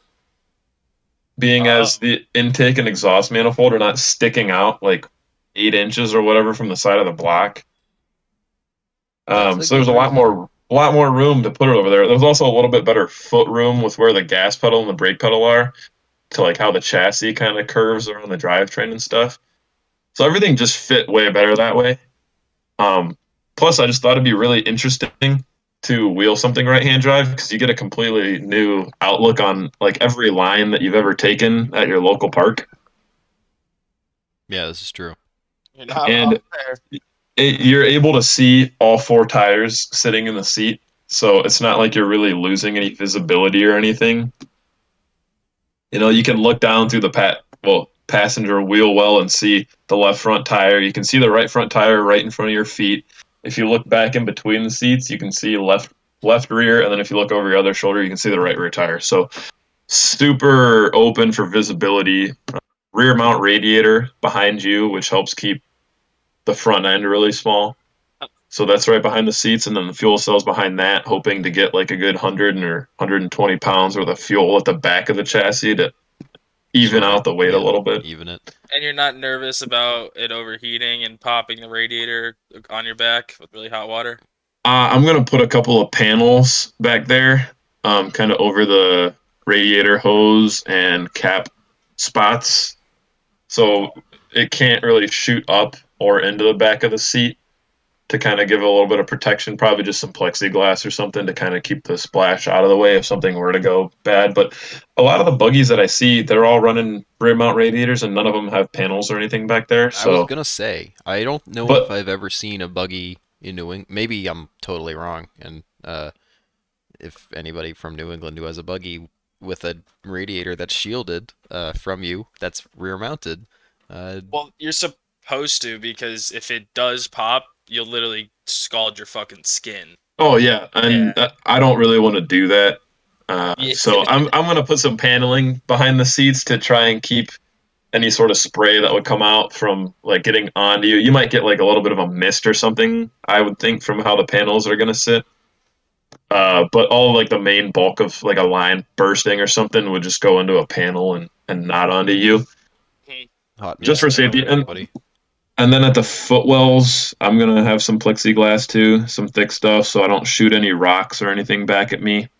I'm gonna be running um, ZJ CV shafts, at least in the front axle, instead of U joint shafts. There you go. Um, Trying which not that- to that's a blow the ring and pinion. well, yeah, that's a it's a debatable topic in itself is those shafts, but um, one so that's a little bit less strain on the front differential itself, and where you're sitting in this buggy, you're basically looking straight at the U joints. Um, and if one of those were to pop and shoot out, I'd prefer to not have a U joint X flying into me Yeah, Oh. fair enough. Uh, good with some reason. wheel speed. So having a CV, the CV will just strip out is generally what happens. You know, you'll yeah. vaporize one of the CV bearing balls that are in there and start clicking. Now I've heard, and I know uh, some people say it's the ZJCVs. Uh, I've heard that the the strongest axle shaft, the factory axle shaft that you can get for a 30, is the ABS um, with the with that. Yeah, Yeah. with the tone ring. That's Tone what I ring on it. have. They're Yeah. from like a 98 ZJ, uh, a 5.9 ZJ. Mhm. The the Niners, if you have the slang for that. Um, He's talking about the ones with the 760 U joint in them, not the CVs. Am I reading the room wrong? No. no, no, yeah. It is. so, I am talking about the U joint ones though. Those are stronger. oh, They say they're stronger because they, uh, you know, that that actual ring adds mass to the base of that, so it can't. Uh, that's Can't actually flex not what it is. I've got a couple, or I had a couple sets of them at the shop. They have a thicker ear. The Oh. actual the U joint ones, yeah. is thicker on them. Which those are those are later. I don't know if those are the ZJs particularly, but those are like the later years of the 30s. Yeah, if it's got the ABS tone rings, you get the Dana 35, but at least you get cool f- stub shafts and Yeah. motors. Or But yeah, You get a stronger those- front axle and a weaker rear axle. Yeah. Perfect Yeah. logic. um, Cool. but these these CV shafts though, I mean, they were only in the V8 Grand Cherokees too, which is, I mean, most manufacturers will beef up certain things for a reason. There. So, you know, they went to a CV shaft under the V8 only, which is like, but they and- also and it's- it's went debatable. to the uh, 249s in them. oh, yeah, that's that's a fair point too. So they went with the, from my understanding and my time with my V8 ZJ, the reasoning being was because that transfer case uh, is putting constant pressure under it compared to like your four wheel drive and two wheel drive. Um, where I had a Jeep with a 242 in it, and if you put it into the all wheel drive mode, you could still feel the U joints. You could not feel that in my ZJ with the CVs. I have a 242 in my daily driver Comanche, Um, and you can sometimes feel the U joints when you have it in like the all wheel drive. Yeah. It so kind of depends. I think Depends on how sharp of a turn you're taking too, even, Yeah. and how worn out everything is. The 242 is really nice in the snow, though. That's will- why I left it in there, just because that's my winner daily. So That It's nice to not have to- inside. you know, it wasn't ever a beautiful Comanche from the get go. So Still the best one. little on the inside. You don't want the It's- pretty ones. no, I mean, feel bad. it's it's I gotta- it's pretty clean. I had to do the floor pans in it. I swapped an entire not that drivetrain. Who are you kidding? No. You did floors in it. I did do floors in it. The frame rails are pretty okay. Um, but yeah, that was a it was an 87. It's got a 92 Cherokee drivetrain and wiring harness in it. Nice. Ah, you do the front so it clip sounds swap, or is it- basket case? I did I did not do the front. It's Okay, all so it's still original. Cool. it's still original. I don't know Uh, how I I feel about up- the clip swaps. I don't mind them, but Um I also like the I'm- original flare. yeah, it depends it depends on the build for me cuz some of the Comanches that I see with the swap I really like, some of them I don't. So it's like a hit or miss thing for me, I think. But I like the old style on the Comanches, so I left it on there. But I wanted to get out of the Renix because it had a Renix in it, so now it's just got a high output. There you go. yeah, So- from 180 horsepower to 195. Yeah, Fuck but you don't you don't have to worry about all the stupid vacuum bullshit. So Oh my god! you don't it's have a dizzy anymore. It's just a coil pack. It's just the you know that No. strip of yeah, power. Yeah, it's perfect. way better. I mean, and I know some people swear by the Renixes. I just don't understand them enough to Um, have that same. it's a Uh, 92. feeling. It still got the dizzy. I thought he said it was a. 92. it's a '92 drivetrain. Oh, never mind. It's Sorry. it's OBD have a one, but. I mean, it's not. No, it's not a. that- That's that's like 2000 and 2001 that had Yeah. that. Don't Um, I of me, but I don't. I don't- with water. I don't like distributor. that. I don't like that. Oh, that's fair. I mean, I try to avoid water though, so I've never. oh my I, god! I, I, I'm there gonna. was chunks of distributor or the uh, cap, just chunks of the distributor cap sitting down in there. I should have taken pictures when I pulled all that apart. It was great. Yeah. it's rough. I don't know. I've, I'm gonna. One of these days, it's gonna bite me in the ass. Never swapped that coil pack. Never done anything to it. I change the spark plugs once every like four years, and it just keeps going. Never has any problems.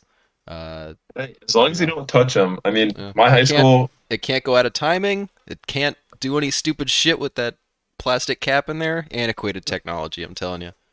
Yeah. the only problem that I ever had, because my high school Cherokee was a 2000, I had the old 331 head problem. Oh, I Like, did crack- too. You swap it with a clear head. water, and it'll it'll run forever. Oh, I just swapped it with an, a 98 head, which was a 0630 casting. Yep. Um, and I just had to do some exhaust work. Uh, but I also don't have emissions out here, so I just used a 98 manifold and got rid of all that pre-cat stuff. Hell yeah. So That's about where I'm at, except I didn't do a junkyard head. I got a new head. This was I got- I- I- I- it was the first thing I ever did to that Jeep. I bought it stock, and I, you know, noticed it had was losing coolant in the oil and and whatnot, and you know, first So- job. Oh. I, was, I wasn't comfortable enough to pull a junkyard head off of a motor to put on or put a new motor in it at that point. Uh, I went- what am I saying? I went- put a head on it. Like, yeah. yeah, I Put well. I mean, yeah, that was a junkyard one. I pulled, I went, went to the junkyard, pulled it. The thing had been gone through. The one that I'd taken out, it had been gone through because like the fr- one of the front head bolts goes through the coolant jacket, Mhm. and like the proper way to seal it is like a sealant, um, and Yeah, not tef- RTV it or and whatnot. not Teflon tape. But the cheap way to do it is Teflon tape, and this one had Teflon tape on it. so I was like, well, somebody's had this head off before. It was really clean, um, but I ended up like just taking the whole thing apart when I was at in school because I got a degree in automotive technology. So I my one engine class, I pulled the whole thing apart, like cleaned up all the heads, and then I shipped the head to get resurfaced, and then slapped the thing on, and then it was fine. So So, really quick, stupid random tech note about Renix and some of the other stuff. Um, you can use a Renix cam as a turbo cam with a more modern head that's got the larger ports in it. you can use it for a stroker too. Yes, you can. It's Uh, got a bigger it's got a bigger lift to it. It Huh. does, and it works really well as a poor boy turbo cam or a poor Yeah. boy stroker cam. Yep. If you do like a poor boy like four two or four three stroker, that's like the go to cam. Never knew. Or or or one of the cams out of like the old like four two YJs. Yeah, I've heard the 4-2 stuff is uh good for strokers. Just in general. Yeah, I, You have to I never- four two lower and then different rods. yeah. Yeah, that is a I feel like that's not a very common tech thing that people know about. I feel like everybody talks about it, but nobody does it. If you have a 4-2 stroker thing, That's true. I feel like not a lot of people actually do strokers though too. Yeah, fair. because be I mean, honest, though- especially now, LS swaps are so common and so easy. Nobody wants to put the money into a four liter to make it into anything different. So I'm gonna pull up my stump. By the time that you have spent the money on a 4.6 stroker to build it really well, you are at the point almost of a junkyard LS with Holley fuel injection. and like you, Mark. easily, easily another hundred horsepower. Yeah, and So reliability. Um, I Liability's huge. I always see problems with strokers. People have overheating problems, especially when they get into those higher, like 4.6, 4.7 range. uh, it's 4.7 and up. The 4.6 is just a minor Borderline. bore. Yeah. Um, yeah, once you once you start boring that out and those walls get kind of thin, things start Oh, to yeah. get hot. I have So overheating problems with the factory motor. And it's The not four good. I a good cooling system. vapor been- lock. I believe the No, it's not vapor lock. 10,000 No. over. Oh, that's usually a, a that usually Yeah. comes with the overheating though. Yeah. I don't know. It used to Um, do it and then it stopped. I had for like first two years I owned the thing, nothing but problems with the vapor lock, and then all of a sudden just no more. Just wasn't a problem. That's you I just don't know. you just put your foot to the floor when you start it and Yeah, I guess. cl- clear it out I with guess the I stopped limiter. caring. It uh, it it stopped giving me shit. Yeah, My 98 was terrible about vapor locking, and then I aluminum wrapped or like that tape that's got like the uh, reflective surface. yeah. uh, the fuel rail. And after I did that and uh, realized that I had to hold my foot to the floor if it started acting up, it never acted up again. Huh. That's that's one of the like the things that a lot of people are scared about uh, is limiter, which I'm not scared of. But that's like people are like, oh, I keep having problems with the vapor lock. I'm like, well, the thing, the easy solution if you're having that issue is to like put your foot to the floor because then you're just forcing that gas, the vaporized gas, out of that fuel rail to clear it out with that fresh like liquid gasoline. The nice cool. Yeah. It's like you've got to do it. You've got it. That's like how. That's the easiest way to do it, unless you want to sit there for however long to let it cool down. Yep. And it's especially with the newer style Cherokees that do not have return fuel systems. Yep. You know, it just- Uh, it just gets stuck in there. They'll do it though. Yeah. Well, it's because it's getting cycled back. So you get the the returnless ones, which is most of them, unless it's like an old older Cherokee. I don't know So it just gets started. stuck in there. I I don't know when that remember. I think it was uh Because some of them do have. I that think in the sort of built- beginning of the yeah, I think the the early '90s was hit or miss, depending on. I Um, 'cause Um, I'm pretty sure the '90 returnless? the '92 that I. s- Is yours returnless? Sorry to cut you off. Oh, you're Mine does not have a return. Um, I think the cutoff was 95. it was somewhere in the like the first half of the '90s. I've dealt with a 96 that did not have a return line, and I know mm-hmm. I've worked on 95s that have had the return line, and my buddy's 94 has the return line. '96 is not return, and I know that That's what I because that's the drivetrain that's in my buggy. '96 is honestly, if you're doing a buggy, this is like a little tech thing. If you're gonna be doing any sort of buggy or standalone wiring or anything for a four liter, 96 is kind of the year to do that with because Really? all of the all of the important Shitbag Cherokees. it's a crappy year. It's the first year of OBD2 though, because that was when it was like across the board standardized was 96.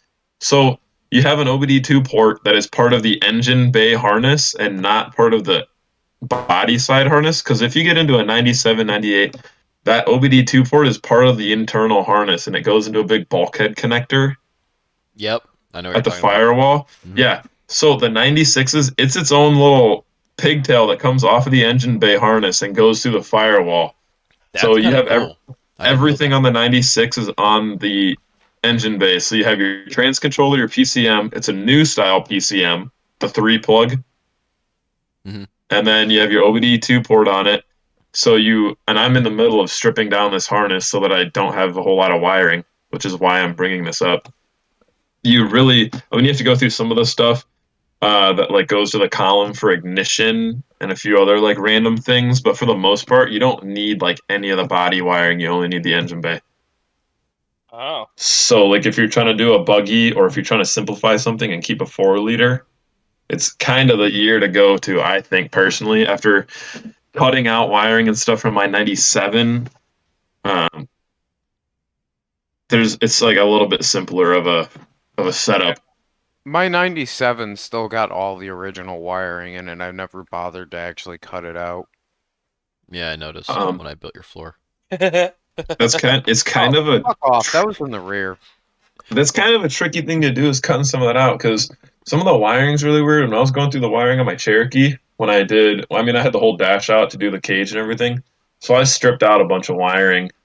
Um, little did I know, the some of the wires that feed that little bottom row of like cigarette lighters and switches, Very important. some of very important. They feed the cluster. Yeah. They feed part of the cluster. Didn't know that. Snipped a bunch of those. You know, I was like, well, my my none of my gauges are working or anything now, so that was a whole fun thing. Yeah, it's it's funky what goes to that uh what the the cluster reads off a lot. It relies on a lot of things. We had it we mentioned a, a while ago at this point.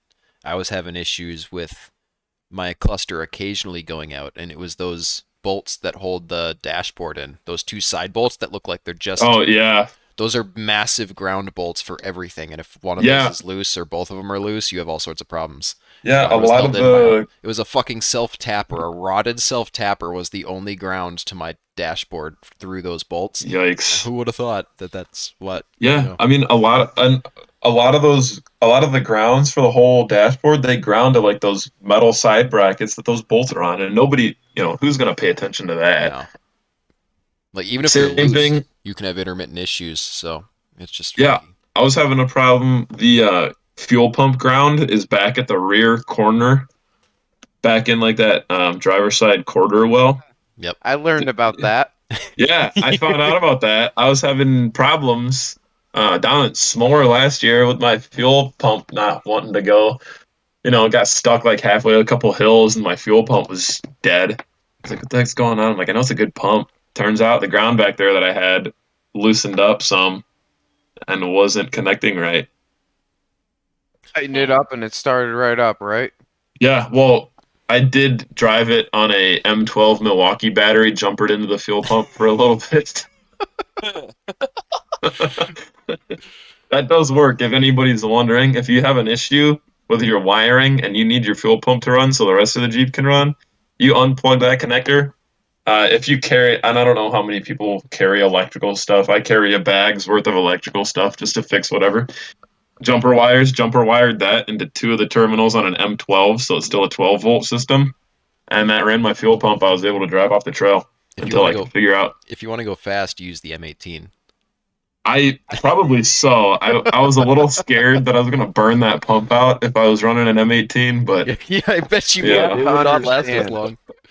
You get like 60 extra horsepower from the amount of pure fuel pressure that's getting ramped into that thing. They would probably just lock up. I bet you you'd just be dumping it, gas. Yeah, yeah, it, it would. It, It wouldn't be you'd be, no. It Way only runs on rev limiter, and it's still Pretty running prob- rich at rev limiter. Probably so. That's why I was like, yeah, I'm not gonna take that. I'm not gonna take that. Every time it goes to cut fuel, you get a massive fireball out of the tailpipe. Oh man. Yep. So, All right. So, keep it on the Oh. limiter. no, you. what were Luke, you go. saying? I was gonna ask, where are you planning on wheeling this? Because you said that you were coming more and more southern, and you know we got Choco down here, we got AOP, we got Windrock. Um, maybe at some point this year, once I have a better idea what my schedule is gonna be, because my work schedule is about to change. Um, I want to get together a decent sized Windrock group. When do you think that would be? Because I'm doing Harlan for the Fourth of July. I'm Um, and I'm like I'm- October, because down here the summers are kind of warm. long. Yeah. So Oh, they're hot up here too. I'll be wheeling in the middle of summer here, and it's like 80 degrees on the trail it's like in like the middle of July. Okay, But well, no that's even humidity. worse. Oh, it's so humid up here. It's terrible. That's the worst part about the like the Midwest, like the proper we don't have humidity where I'm at, but like if I go and hang out with trail trash, I went from running down there to drop my tubing bender off with the windows down to windows up, air conditioning cranked on my trip there, and the opposite on the trip back. We're Yeah. lucky because of the mountains. But if you're playing around in the mountains here, it's not bad for humidity. Yeah, that's good. I gotta. I'm probably only doing. I think my only southern trips this year are gonna be SMORR, which is Missouri. It's not like that far south, I guess. That's more similar to the Midwest wheeling. Um, and then Harlan, and mostly strictly because of gas prices. You know what, dude? I can't fault you on that, but I might go and harass you at Harlan. I mean, I'll be well. I'll be there with a, a good couple of guys for the Fourth of July. So if you're bored, I'll be there. I gotta see what my work schedule is like because now I'm going on this rotating shift where I might only have the fourth off. So it We'll be depends wheeling how on it- the fourth. I think we're planning on wheeling like Friday, Saturday, Sunday, Monday. That weekend. Fair enough. So we're I'll- probably making a long weekend there. I'll definitely let you know, and it's like it's not that bad for a day trip. Uh, I can't do the whole park if I do a day trip, but it's only three hours. Oh, that's like how far it is for me to go to the Badlands. It's like three, three and a half hours. It's This like ten. It's like ten you. hours to get down to Harlan for me, though. This is gonna kill you. I'm an hour from Wind or an hour from AOP and an hour and a half from Windrock. Well, Windrock and Harlan are like two hours apart, aren't they? Yeah. Like they're real close. Man, Uh, I need to AOP and or AOP and Windrock are really close. Hmm. uh, they're a half hour away from each other. Like you could drive a buggy between the two of them. I need to move. You do. Tennessee is great. That's where I would probably go to is Tennessee. Yeah, Kentu- Kentucky? Tennessee is. Kentucky's a little bit too redneck for me. Gonna be honest. Um, Um, you might want to consider Tennessee again then, because Tennessee and Kentucky are about the same level of redneck. Well, so Tennessee just hides the only the only reason I say that is because when I was going down to Harlan in 2020, um, you know, once I had my brother's truck, which is a super clean crew cab short bed Sierra 1500 HD, so it's like a six liter, you know, Mhm. super clean truck. And I'm cruising at like 11 o'clock, and this random Tahoe, I don't even know where it came out of. I'm like the only one on the road. This Tahoe just comes out of nowhere. There's like five dudes deep in this thing. They roll all the windows down. I like look over at him. The dude driving like drops this thing in neutral, bangs it off with a limiter. And these dudes just like yelling out the windows, and he like slams it back into drive and just hauls it off. And I was like, "What just happened, dude? That's Like, amazing. what is going on?" Like a half rusted like 2000s Tahoe. I was like, "What the hell is going on, dude?" So Harlan is one of the poorest areas in Kentucky and like around here. Um, I So can you're gonna get a lot of that, and you're Yeah. gonna get a lot of that in like uh southern Tennessee has a lot of poor areas where you're gonna see a lot of that stuff too. Like I've been trailering the Jeep, um, or even we picked up a red 94 for my buddy, and coming back we had people like doing similar stuff on the highway. Um, by the Yeah, way, was- stay out of Ranger, Georgia. Whatever Ranger, do, Georgia. That That's- a weird freaking town. Like, Do you know what's you want to know what's weird? Is northern Wisconsin. Um, there's like- there's a Canadian There's a- yeah. So there's a private park up there. Um, so well, it's a private property. It's Apple Valley Farms. Um, it's a like a private wheeling club up there on like an active farm. There's some trails and stuff that they have up there. And I went up there last summer because I heard about it, and it's like four and a half hours north of me up into Wisconsin. And uh, I was like, oh, it sounds pretty cool. I'm gonna go up there. I seen pictures of it, like, and everybody I talked to, like, there's like bouncers that go there and stuff. They did a, uh, I think Busted Knuckle did a video there in the middle of COVID. Hmm. Uh, they had some bouncers that went up there. If you look look that up, Apple Valley Farms Busted Knuckle, um, as part of like their Corona breakout series that they did. Yeah. So I was like, all right, that looks pretty cool. You know, Busted Knuckle going up there. There's got to be some cool stuff. We get up there. This place is off of like 27 and a quarter street or something like that. What? Like they didn't use whole numbers for their streets. Like it was like Oh, yeah, like look at that. Three, 2401, a quarter and a quarter Yeah. half. Yeah. I was like, what is going on? Like all of the streets were like that. There's like we went up to some town. So the wheeling there, you either have to have like a full blown bouncer or like a track around like 31s to have a good time there, in my opinion. Because it's either just like super gnarly hill climb bouncer stuff or just like trail riding. Huh. And so like, you know, I went there on 37s and uh, I was like I wheeled for like a day and I was like, all right, well that's like it. There's not really anything that great. So that night we like went to some town up there. I don't even remember what it was. We went to some bowling alley. It was like a three lane bowling alley. Wow. And uh, like all of the streets in that place, it was like six and a quarter, six and a half, six and three quarter. Why I'm like, just use what Just is can't count going past on? 10? And I they have think to do so. like quarters and halves because at I least when they hit so. ten, they can be like, "Oh shit, we'll just start with one again." Yeah, I was like, what is going on? And everybody up there, um, my one buddy that was with me, he slashed a sidewall. So we went to this place, this tire place. He's on the phone with them, and the guy was like, "Yeah, we can probably put a boot on that for you." And I'm like, "What do you? What do you mean a, a boot? Like, what's a boot? Like, what?" We get up there. These dudes have like the heaviest like Canadian like American accent ever. So he was like, "Yeah, we'll throw a we'll throw a boot on there and like a tube in it for you."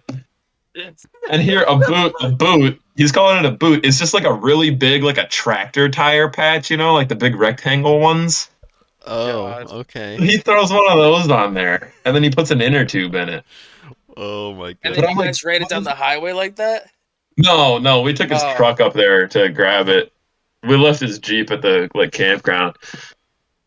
Uh, the bonfire that they have at that place for their little event, because they only open it up like two times a year to the public. They have a huge bonfire. I'll give them that. That bonfire is pretty kick ass. Um, they had like one of those like logging claw machines, like putting like trees on this bonfire.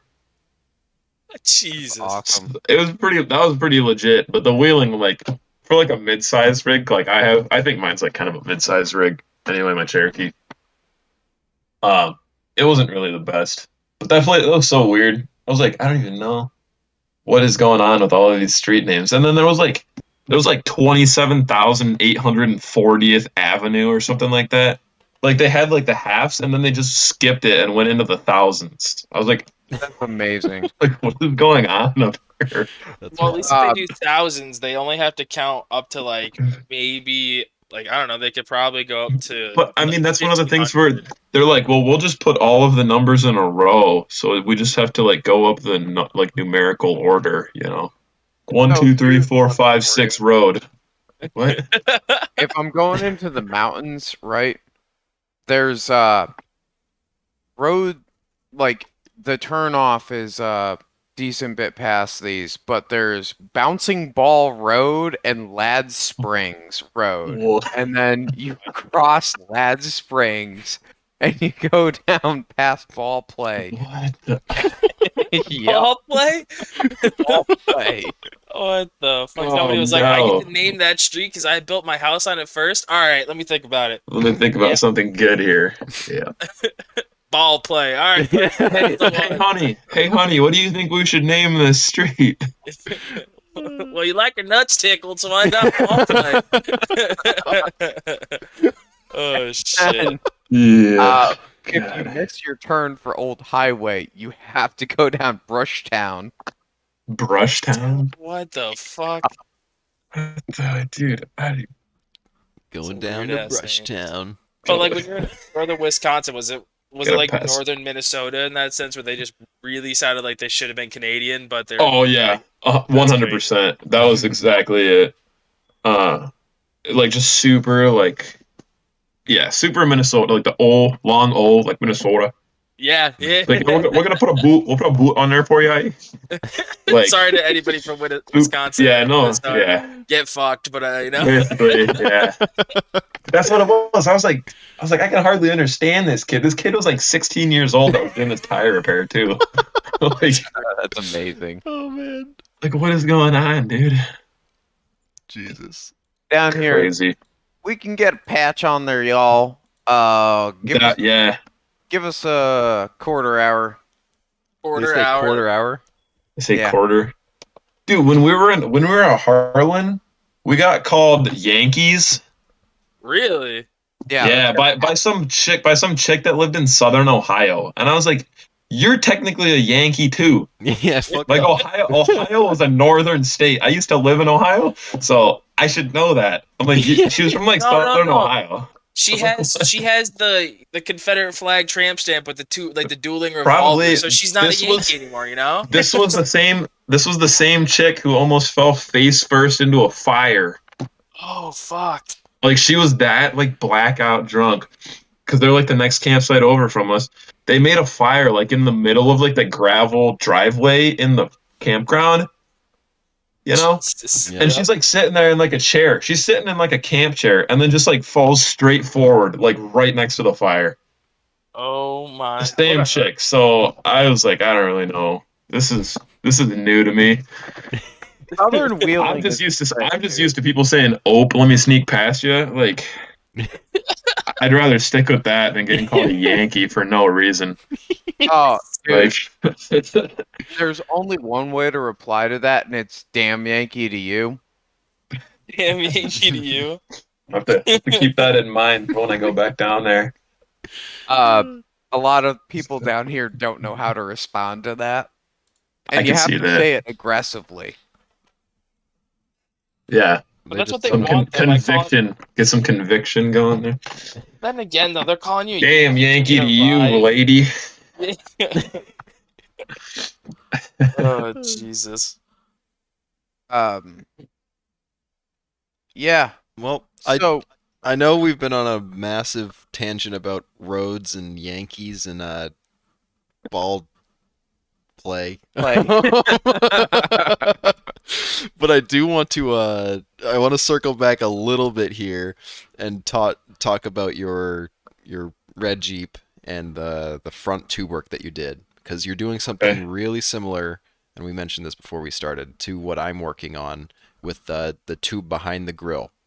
Yes. And it looks like you did it a little differently than how I'm doing it, and I just want to pick your brain as to Here, um, let me. uh why. I don't even know what did it the pictures are on my. So, that whole idea was, I stole a lot of ideas from my buddy Rob. Um, he's been doing Jeeps a lot longer. He's had his Cherokee longer than I've had my driver's license. so, he knows a thing or two. Um, he had had an engine cage on his Cherokee before all of the Cherokee was tubing and no Cherokee. Yeah. Um, but so he had the hybrid cage. He did inch and a half um, that went like from the A pillars inside of the fender and then around the front. And then it had like drop downs to the And bumper That's and then some I'm doing. kick downs back. Mine is inside of the fenders because my my A pillars are internal technically. Gotcha. Um, so I have I drilled through the firewall. Um, when I did my original cage, I did the engine cage after the fact. Did the uh, the main cage? I had two like stems, so to speak, that came through the firewall with tube couplers on them, and I just left those there uh, until I could get back around to doing the engine cage. So So those you did run those beforehand, in, intending to do an engine cage in the future. yes. Cool. Okay. I was I was planning ahead because um, you can't. I mean, as opposed to your hybrid cage where the A pillar is completely external and accessible. Yeah, you- accessible. once it's gone, you can't go back. Yeah, basically once that's tucked in between the A pillar and the firewall, like you can't really get to the back side of it to weld a tube onto. Yep. So those I did, uh, you know, knowing that I was going to be doing an engine cage. Um, so those ran. f- Uh, I ended up. It's my engine cage is an inch and a half. It fits way better up there than trying to squeeze one and three quarter if you're trying to keep fenders and Ah, a header okay. panel. So that that's all inch and a half. This is it's all inch and a half. That's in the engine bay. That makes Um, sense. Because I was gonna say it looks all the the fitment is way different than what I'm doing. That Yeah, if you're meters up a if you're using one and three quarter, um, it's gonna be tight, but I can make it. it'll be. I've really already- tight. I've already cleared it all, and I've actually ground off inside of that header panel to make things fit, and I've had it all yeah, I took. I think the only two bolts that hold my header panel on at the top are the very outside two. See, mine are the opposite because the outer ones are the only That's ones how- that I that I can't I can't tuck under with the tube because the way mine sits is a little lower than yours. It looks like, so Yeah. if it's low, it it dodges all of them, but those external two are a little lower on the um, on the post because of the slope the header panel has. So I had to grind them all away. That's how Rob's, my buddy Rob's, was too, um, because he had the external. Um, so that's like right where those blow through is there. So he had that whole top like L bracket that holds the other like five bolts or whatever it is. Mhm. and that's what held his on. But mine's kind of the other way around. That whole top core Yeah, I noticed your your entire core support was cut. it's cut basically in half. Um, So how And then you're, think you're just some- mounting it off those two? You don't have any issues with it flexing on you? the only issue that I had with it flexing was when my buddy backed into it. Ah, yeah, that'll do it. and it kind of it kind of cracked in the middle, like right where the kind of right around where the Jeep is. It's cracked a little bit because it flexed some because he hit the one corner, which was the same corner that I smacked into like a log uh, at some point. So They're fairly flexible for what they are. I ripped mine backwards. Thank God I didn't have all the bolts in it, or it would have just destroyed the all the mounting. I ripped it backwards off a tree, and it Ooh. snapped back into place, and it's still the same header panel. You can barely tell that it was basically Yeah, that was hilarious. by the I put mine forward into something, and it like pushed the uh, fender back a little bit. yeah. so like if you that as look in some of the pictures, there's like some damage on the bottom corner, and I've like I did some drift stitches, you know, zip ties, drilled some holes and zip ties it oh all yeah, together. yeah, I could see it. Um, Huh, that's that's weird because I smashed mine. It crushed the fender, and that header panel just didn't didn't give a fuck. It it's still in one piece. It's got one mean- crack on that bottom like thin rail, but I mean it, it's broken all the way through there. That's I guess that's where it's flexing. But yeah, I went into it was like a downed tree or something on one of the trails in Harlan, and I like drove into it. So it was like a pretty rough, like back of a stump type of thing. yeah, So it kind of did a little bit of damage, but it didn't take anything out too major. But yeah, that whole middle crossbar, um, I don't know how yours is sitting, but that one, it sits just over the radiator. So if I were to come down on an upside down, I'd be hitting the tube and not the radiator. mm, okay. And it's pretty tight. I don't know if any of the pictures I have on Instagram show. It's really. Oh yeah, if you look on the on, There was one. here. I was looking. Here, I'll send. I, I'll send yeah. to you right now. I forget where This it one. it's really tight up underneath the header panel. Uh, it, I've bent up just a little bit to kind of follow the contour of the hood because the hood curves across, you know. Yep. Um, so that I have two kickdowns that go from those front corners down to my frame rail, uh, like kind of right below the radiator, and then the crossbar over the engine. That has two drop downs that go straight to the top of my coil buckets. Which, if you look at some of my older pictures, I have reinforced coil buckets because I cut the bump stop tower off and moved it forward about an inch Okay. to correct my coil angle. See, and that's the cool shit that you wouldn't know unless you know you were you were telling me this now. I wouldn't. Yeah, or, or if you're like sitting there staring at my buckets, like that was that was another that was another two door Rob special. Stole that from him too. Gonna be honest, took a lot of ideas from him because he was really he's he really smart like a guy about. we gotta talk to. Uh. You you'll have to see if you can swing him into talking because he has his Jeep has always been like set up like ideal. Like everything about it's really thought out. So, but yeah, these front coil buckets. Here, let me send this one to you really quick. Uh, just on the topic of that whole engine cage and the reinforced coil perch thing. So is the best way to approach him about that just be blunt? Because Probably he'll probably be- be mad. He'll probably be mad that I mentioned him on here because he doesn't really. he doesn't really like talking to people. oh, excellent. Uh, that's That ain't that's the Uh, thing. failure All the, right off the rip. All the definitely people worth talking to don't friend. want to talk to anybody. Yeah, else in yeah. I like talking, so I'll talk for days about anything. But Yeah, not not saying that you're not a worthwhile guest. This is Yeah. a blast. yeah, all of the like the really cool, like the people that I pulled information from, So a lot of those people, I'll be honest, are a little more closed off to their. Um, I'll be Secrets. honest. Um, I was really shocked when we got like Sam and Nick LeBlanc. yeah, that was cool. I saw the like when I saw the thumbnail for the Nick LeBlanc one, I was like, man, that was a that's a cool that's a cool one to get because he I'm sh- I didn't listen to the full one, but like so I don't know how in depth he got, but he's guy. got a lot of cool stuff going on. He's such a smart guy to talk with, and he's interesting because, you know, not start trying to start any drama here, but he's got such different philosophies from like Chris. At We went- Action That Cab. was like almost was that back to back or pretty close to each other? almost. Yeah. So it was- pretty close. uh, I, I think I like because between them, I think I'm like kind of in the middle because, I mean, Chris seems to be he's like all lightweight guy. Yep.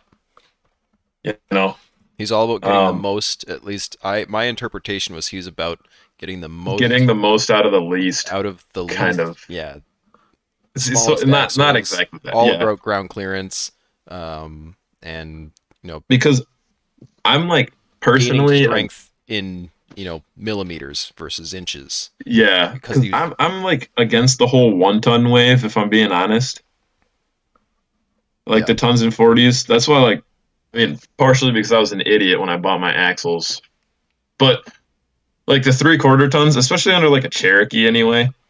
You know, if you keep them pretty light and you only run like a 37, which don't get me wrong, I know a ton of people running 40s with like super duties. Uh, that's a lot of strain on the unibody and that's a lot Oh, of yeah. weight. If you look at any one ton Cherokee that actually gets used and doesn't have like more than just full stiffeners front to back, There's bracing wherever you can get it, and it's still crooked. And know what though? Every Mine's mine's pretty straight. It's fucked, So- but it's straight. I I straightened But it that's back why- out. I got into the three quarter ton stuff, and like, and I know Colin has the same axles that I do. oh, but his is fucked. We can't use his as an example. no, he beats the crap out of his, which is well, no, he just not it's, how I it's will, but- rotted. He didn't paint it. He lives in New England. It, it, it's, yeah, or you know, he lives in the But I- northern Rust Belt. It's it's pretty much. Um, but I got into the three quarter tons. I was like, you know, well, the only thing that I have, and everybody says that the 60 sucks.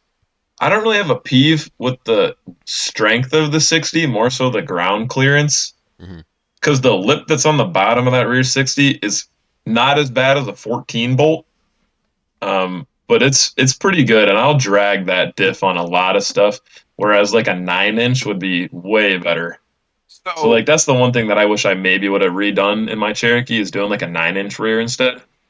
I'm gonna hop in here with an interesting little uh, diversion, but I ran the 44 with an eight and a quarter, and I tore my unibody up just as bad.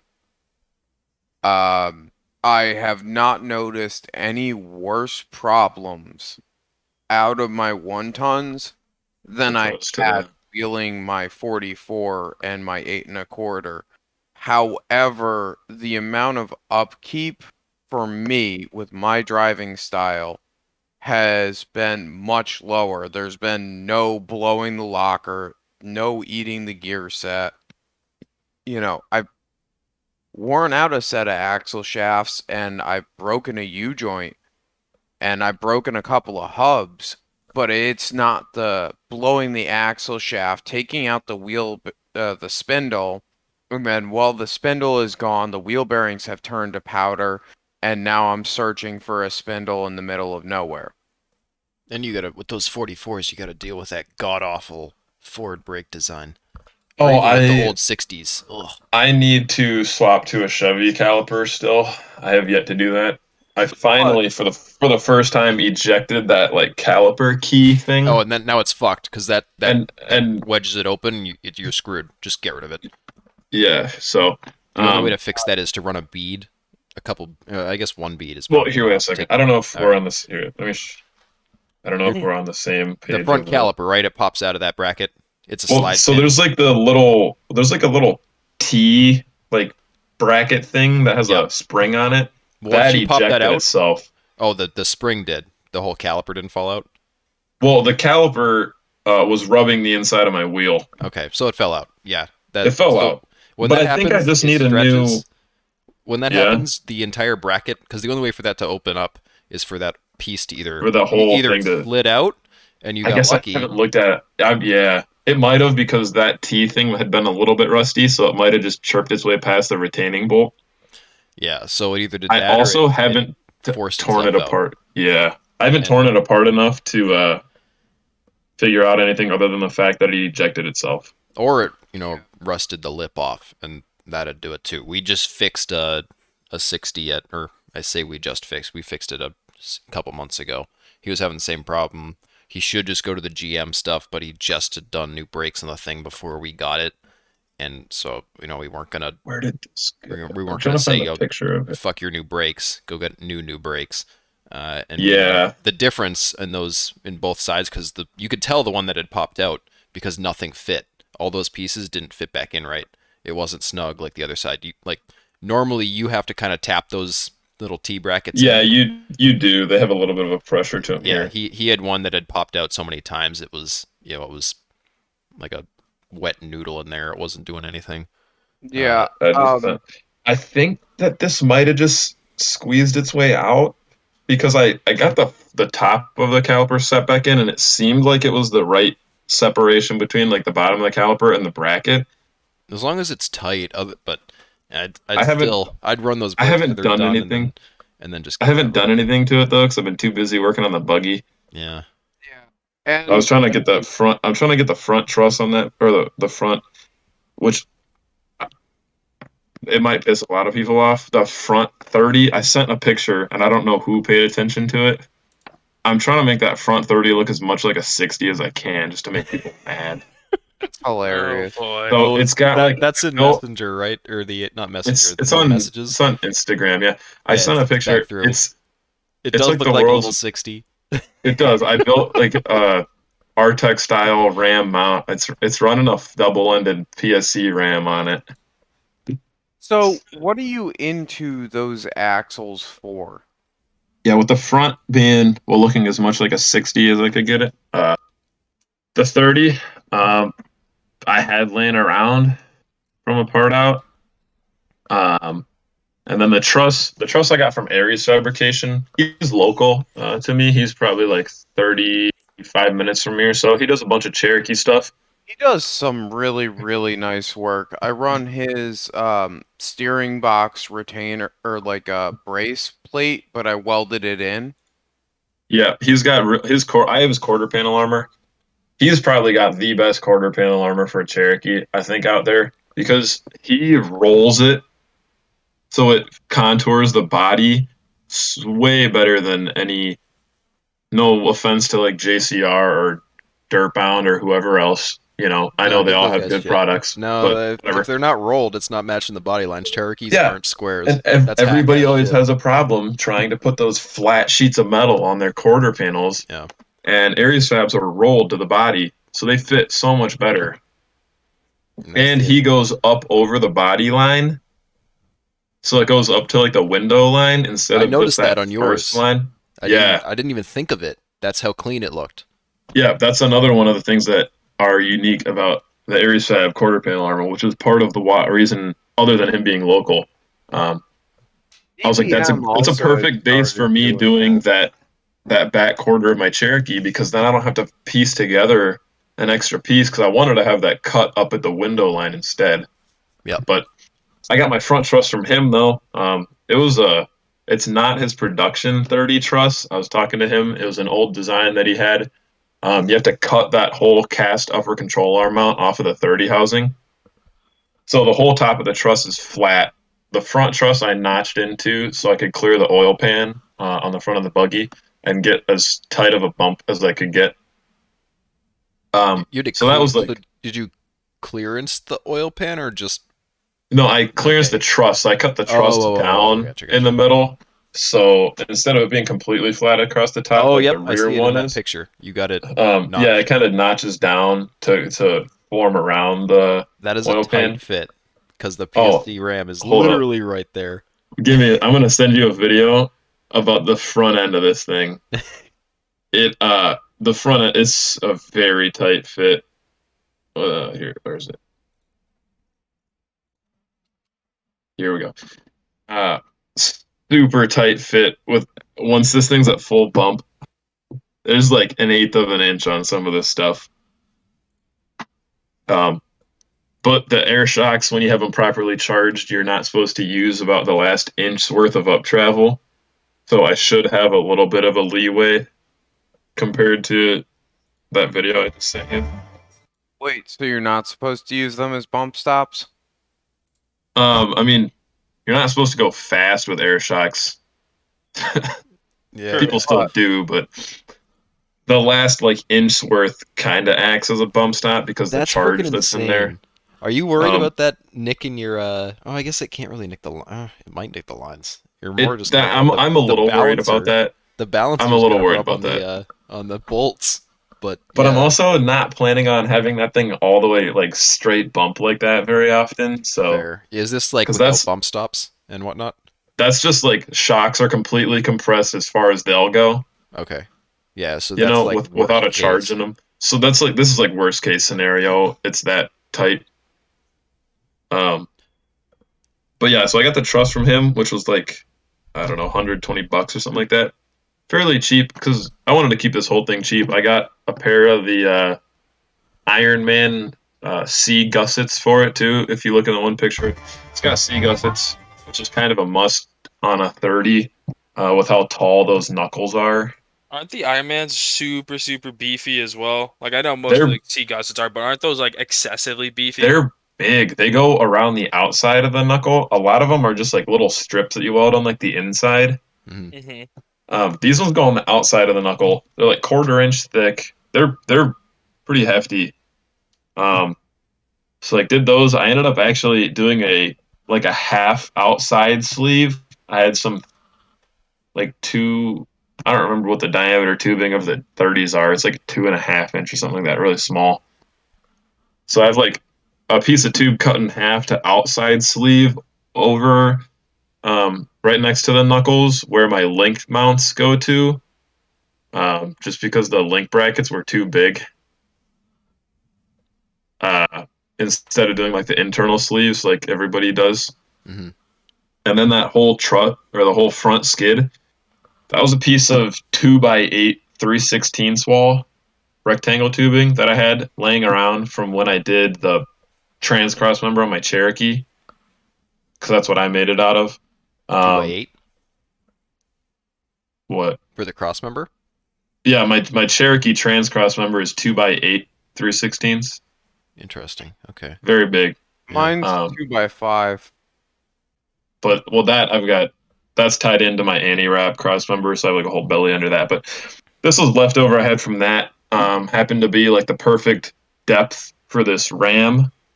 Uh, it's just a six inch throw PSC, and the few I've only seen like two people do full hydro on a Dana 30 for obvious reasons. we we know another one Um, It's a little rig, but it's uh there's a a group in our club that they've, they've got a bunch of Jeeps, but they've got one little Jeep called Pepto. It's got a pink cage on it and it's got a 30 with full hydro.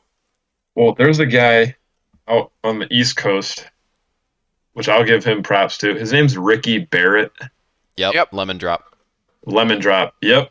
That rig, I looked at that rig a lot while I was figuring out this rig. It's come up a lot and we ought to talk to Ricky Barrett. I think he'd be down to I come on think- at some point. I don't know him at all. I've only looked on his Instagram and some of his Facebook posts to get an uh, idea of. Yeah, I don't know if I've ever He'd talked to probably him. be a really cool one, I feel like, just I- based off of some of the stuff that I've seen him produce. I I've tried. You've tried? He uh yeah, he's got full hydro, so I was like, well I can do that. Um Well, we might be able to get the next best thing. I know a guy who works at Barrett Fabrication, and he's got a pretty cool Jeep, and I've been meaning to ask him, so I'll ask him. I think that'd be a good one. But that RAM, dude, that was the whole thing too. So that that double ended RAM, I was planning on ordering that straight from PSC because it was like two hundred and sixty five bucks, I think. Uh, and I was like, you know, dragging my feet to order it. There was one night, I was like sitting in bed on my phone, just like going over the stuff I had to order, you know, as as we do. And uh, I go on there, price went up like a hundred dollars. I was like, man, I that's it was like almost four hundred dollars for like the smallest double-ended RAM they offer. So I grabbed the part number, put it in Google, find the thing on Summit Racing for like two hundred and twenty dollars. Ordered it like goes. immediately, along with two clamps, because the clamps are like thirty dollars a piece, and Oh, they yeah. jacked the price up on those to sixty a piece on their website. Yeah. No, they're worth And I a was ton like, right now. Yeah. So I found those on there too for thirty dollars. So I put in this order, and uh, I get an email from Summit, and they're like, "Well, the, the one item, the RAM, has to be shipped straight from the manufacturer, and it may incur additional fees." Hmm. And I was like, "But it finally showed up, no extra fees." That's I was like. Wipe wipe the sweat off my Why? forehead. It's like, Why would they- oh man, I don't That know. doesn't make any sense. It might have been like incur shipping fees. That's what I was shipping. thinking. Yeah, but why would But- they? Why would you put on your website a higher price than what Summit has? Is Summit I paying a premium or like they doing Summit bulk? was I the cheapest one I could find too, because they had it on like Poly Performance for like fifty bucks cheaper than um, PSC had had it on their website, which was still like way more expensive than I found it for. Huh. That's good to know in in the future when buying. But rigs. Summit, yeah, Summit has. I mean, Summit's always been great for finding stuff. That's where I got the Hydro Assist RAM on my Cherokee too. Hmm. Um, so really interesting little diversion off of that. I actually am a really big fan of single-ended hydro. Why I is had that? really good luck with that on my setup, and for the uh, cost of setting it up, you can do that a lot more reasonably than you can do a double-ended. And I feel like for a lightweight buggy or for a Cherokee-based platform, you're not going to notice the performance gains that you would get out of like a Timmy Clark, where he's building a rock bouncer in a crawler suit. Definitely. Um, I'm doing a single ended on the rear 30. Yep. Um, with a tie rod just to kind of cut down on costs. Um, the one thing that I came across with that, because I mean, everybody runs a single ended for like a hydro assist, you know, that's standard basically. Yep. Um, but for the full hydro, the one thing that a lot of people came up with, and this was um, another tech thing that I can bring up actually, the rear uh, hydro is going to be on its own circuit, so to speak. I have a Volvo electric power steering pump to use for it, which is a little known thing amongst uh, like the technical side of stuff. Um, it's basically like a standalone power steering pump with a reservoir. You know, Huh. electric powered, so you don't have to have a belt or anything. Came off of like some '90s Volvos. And you're just mounting? Are you mounting that in the rear with the thing, or Yeah, so that's gonna get mounted behind like the passenger seat. You run those lines to your rear steer valve, which is just like left and right, and then run Yep. the two output lines from that to the RAM. Um, and then the front uh, is a modified stock Cherokee pump. Um, I'm tapping it to run a external reservoir um, instead of having that integrated one, so I can have a little bit extra fluid. And then I'm tapping the outlet, or I have to get an adapter for that pressure outlet to go to the orbital instead. So it'll still be a Cherokee pump, but it won't have that integrated reservoir. But having that option for the electric power steering in the rear is really cool because if anybody knows with full hydro, you basically can't steer if your end you have an engine issue and you can't run because the pump's not running. Yep.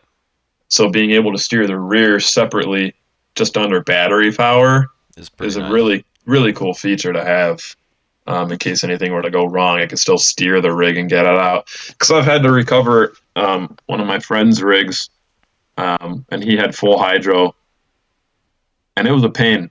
Like you, Yeah. and and luckily we weren't on a complicated trail. We were basically to the out, like to the main road, so it wasn't really that bad. But even just dragging it back to camp was a pain in the butt because you just can't steer especially once you have 40 inch tires that are aired down to like 5 psi Oh yeah, it's not good. It doesn't want to move. it's like impossible yeah you can do it. It just sucks. yeah but the uh, the double-ended ram is supposed to steer i mean obviously it'll steer equally because the single-ended ones which he had brought up that he likes having it in a front end application where you're turning left and right all the time the double-ended is supposed to be a little bit nicer because there's no difference in volume on each side of the ram Yeah, I've heard it. The single-endeds turn slower one direction versus they the other. do We're gonna because shit on the the, single-ended stuff while Luke's not here. yeah hurry up before he gets before he gets the Yeah, headphones before he gets his on. Yeah. back on. Well, because the the backside of that ram has so much more volume because the rod's not in it, so it has to fill that extra space, so it takes longer. Yep. As opposed to the double ended where it's equal. Exactly. So that's why I was like, well, So- I can get I can get the ram for pretty cheap uh, for the front, and I'll just use that because I'll be turning left and right a lot, and having that equal pressure or the equal volume should keep a little bit of strain off of that stock Cherokee pump, having to push more for the one side. Yeah. So I drilled the fitting out on mine. Uh, did you do the washer trick too, like the Uh, rate or whatever? no, I pulled the spring though to get more attention against Okay. it. Um, and that helped. Um, but the thing that I noticed was no, does that, sp- that- sorry? Does the spring thing actually work? Because that doesn't actually change. Yeah. any- The spring. The only change that the I spring rate. like, no, you're not doing anything. I don't know. If anybody has any uh, I yeah, knowledge So- on that, hit us up. I don't know I if that spring that- thing actually works. I know drilling out that upper part of the fitting obviously makes sense because you're increasing the amount of volume that can Yeah. flow through it. But I don't know about the spring thing. The I know you can thing- shim. You can shim the uh, that valve and have it do more. You that's a usually people do that when they drill it out. You're supposed to drop like a number eight washer down in there or something like that to kind of shim it up some. yeah. You're So supposed to do a lot of things. I- thing, I, don't know. uh, Everybody's got a That's- I different recipe didn't do for it, setting yeah. up full hydro. It's or you know hydro assist with Yeah. factory pump. It's pretty funny. So, I was talking about on full hydro, uh, from the old buggy. Yeah, The sorry, only I, I totally that I- derailed you. Notice the difference in the ram speed with the single-ended was below 1,500 engine RPMs. With the I could I could see that.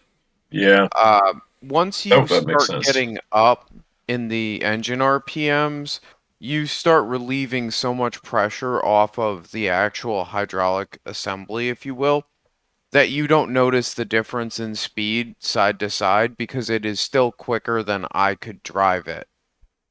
Um, That's at fair. slower speeds, crawling, yeah, you know, if it was turning 1500 RPMs, I might notice it. Or below 15. But I spiked the cap. Okay. Sorry. Yeah, no Um, problem. I mean, well, that was.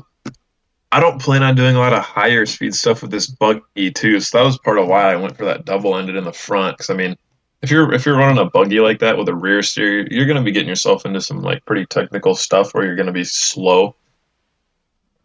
Um, so those RPMs aren't really going to be up that high. Personally. At least, I mean, I- somebody with more experience might have a different opinion on that, but from the way that I saw it anyway, I'd, and I like Man. Um, as we were talking about the um, the suspension angles and all of that, I set my rig up for my driving style, and my driving style is a lot of throttle. So Yeah, that's another thing too. I'm not huge in. I mean, yeah, I like banging limiter, but it's usually when I'm in neutral and not on an obstacle, I uh, like just for, banging- just for fun. You just need more like- transfer case. As soon as you get four to one That- or more, yeah, then you'll just be yeah, on limiter all the time. I never touched Probably. limiter with the 231, and then as soon as I got this doubler set up, now I'm just on limiter, and my wheels are still not moving. Like, Yeah, like I, uh, pick a new gear. that I, I can see that. I haven't gotten to that point because I've been too busy with the buggy to work on the Cherokee. But Yeah. I, I usually wheel pretty. s- I mean, I like the slow technical stuff, you know. And if like I can't get that line, like I just want to work it until I can instead of just like you know backing up and bumping into it really hard. So We all it, get it comes down we to will a do that a wheeling few style times. too. our our we're sort of a bad influence. The whole club is is sort of going this way where it's you try it a few times technical, and if it doesn't work out, you just you see if the skinny pedal Well, makes hey, it work. hey, I mean, Hey, I, I'm I get like that, that. too. Yeah. You get like you get like three or you get like three good tries in, you know, and, and then you're just like, oh, you know, Let's this what clearly isn't working. Let's let's see what happens. happens. It's stable enough, or you know, it it yeah, you know how it's gonna you, go. you get a you get a good feel for it. Some Yeah. of them, like you you're on an obstacle and you're like, I have to bump that because like you just need some momentum to get going over something. But most of the time, I try and keep it pretty uh pretty slow if I can. So, but I mean, So- for something like you like to do, where you like to hit stuff a little harder. Yeah, I've said this before, and it's probably gonna sound fucking boring to all the listeners, but the first try is a I'll try and crawl it. Second try, I'll try and hit it a little harder. And third try, because we used to have a three try rule, that was put it in first gear, and with the manual, I have that funny ability to just slide my foot off while the other foot's buried Yeah. in the gas pedal, and away we go it's either going or I'm breaking, or I fail First gear. again and I'm out of tries. you, you got that wrong. It's second or third. I don't have a Yeah. doubler, Oh, yeah. so I'm turning Yeah. more wheel speed than you are in second. In first, Second or third are my go-tos. Third, if that's really giving me shit. it just seems ridiculous from a dead stop. but you know, I'm not trying to be rude. We're coming up on our uh, time limit, so does anyone have any questions for do. Nick? I do. All right. Shoot. So, it's a voice I haven't heard like the whole Yeah, time. I know. He's dude, uh, honestly, we were talking about before.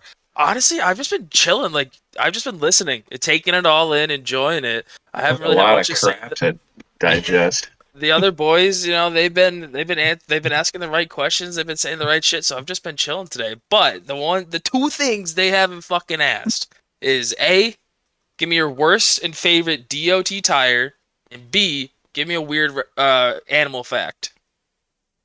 Yeah, but you weren't expecting raccoon that one. fact specifically. You Raccoon specifically, but hey, Raccoons. one. yeah, you know, it's uh, Uh, it's our Um, edition. So tires first. Stick with tires first. So Tires- tires, what? tires first. What is it? Least and most favorite DOT. the tire yeah. you like the most, the tire you hate the most. So I haven't really gotten to experiment with a whole lot of tires, but from what I know through other people, um, the DOT, the new Baja, Ba- uh, what are they? It's like the nasty Mickeys, the bosses or whatever they're. Uh, Or The Pro X's, sorry, the Yep. Pro X's. The Pro XS, because that's the DOT version. yep. Those seem pretty slick. I really want to try a set of those. Um, I've I've felt a couple of them up close and personal. Um, those are really soft tires for a DOT. Um, and I have a buddy who runs DOT SX Swampers. Those are also really soft. But I I'm a Mickey Thompson fan. I run MTZs on my Jeep, uh, which hook up really well in the Midwest. So if I wasn't going for like a nasty tire, the MTZ has done me really, really well for a DOT. All right. Um, and that was a lot. A lot of the guys in my crew were running that tire for a, a while, just because it hooks up out here where we wheel anyway. Uh, least favorite though, I feel like everybody's probably gonna sit. I feel like Patagonia is like the go-to for that probably. Perfect. That's Yep. exactly what we wanted to hear. Um, and I and my one of my buddies that I live with, Luke Kennedy, he's that Kentucky XJ on Instagram. Yep. He runs 40s in the DOT. I've seen them work well a couple of times, but for the most time, I think I only ever see him have problems with them. So my they they pack they pack like really bad, and then you're just on slicks.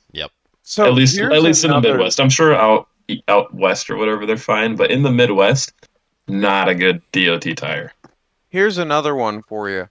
The spacing on the lugs is so close on those center lugs that you can't break them in. You can break the outer lugs in, but I could not get the inner lugs to break in.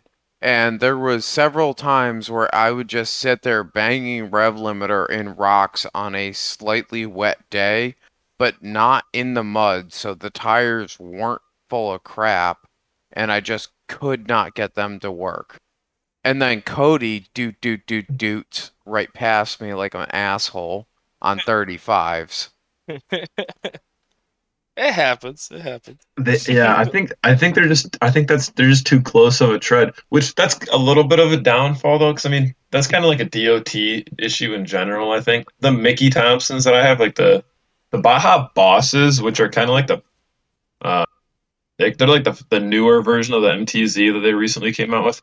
Mhm. Those seem to do really well, especially compared to the MTZs that I have, like the P3s. Really want to try a set of those in a sticky. They have, yeah, they have stickies in those. I'm really curious about that too. Um, but the MTZs, they'll pack. I mean, at least the the mud that we have here is like really clay, more like more of a clay base, so it's like really chunky and and it packs in there. And and once you get into some mud, they're not that great because they they don't clear out very well. Um, but they seem to hook up like pretty much everywhere else for me. So I'm, I'm, I'm a big fan of those. I really want to try those Pro X's though. Those seem pretty nasty for a DOT tire. Sweet. Yeah, we had. So a- I'll say I'll say least favorite are the Pats, and then the most favorite, in my personal experience, are the MTZ P3s. I think. Is what Small go with. animal fact. Small. Do we? Are we doing a raccoon or? if you have a specific raccoon fact, that is uh, you know, the traditional. Oh, I but don't Running know. theme. We've had a lot of people who haven't been able to give us raccoon facts, so then we open. What if I? It doesn't have to there- be like an actual fact. Like you don't need to look up on Google raccoon facts, but like if you know something stupid about raccoons or like you've had a run-in with a raccoon in some manner, like maybe you raced them. That's you know like No, I usually just see them dead on the side of the road next to my house because they like to cross the street at my house.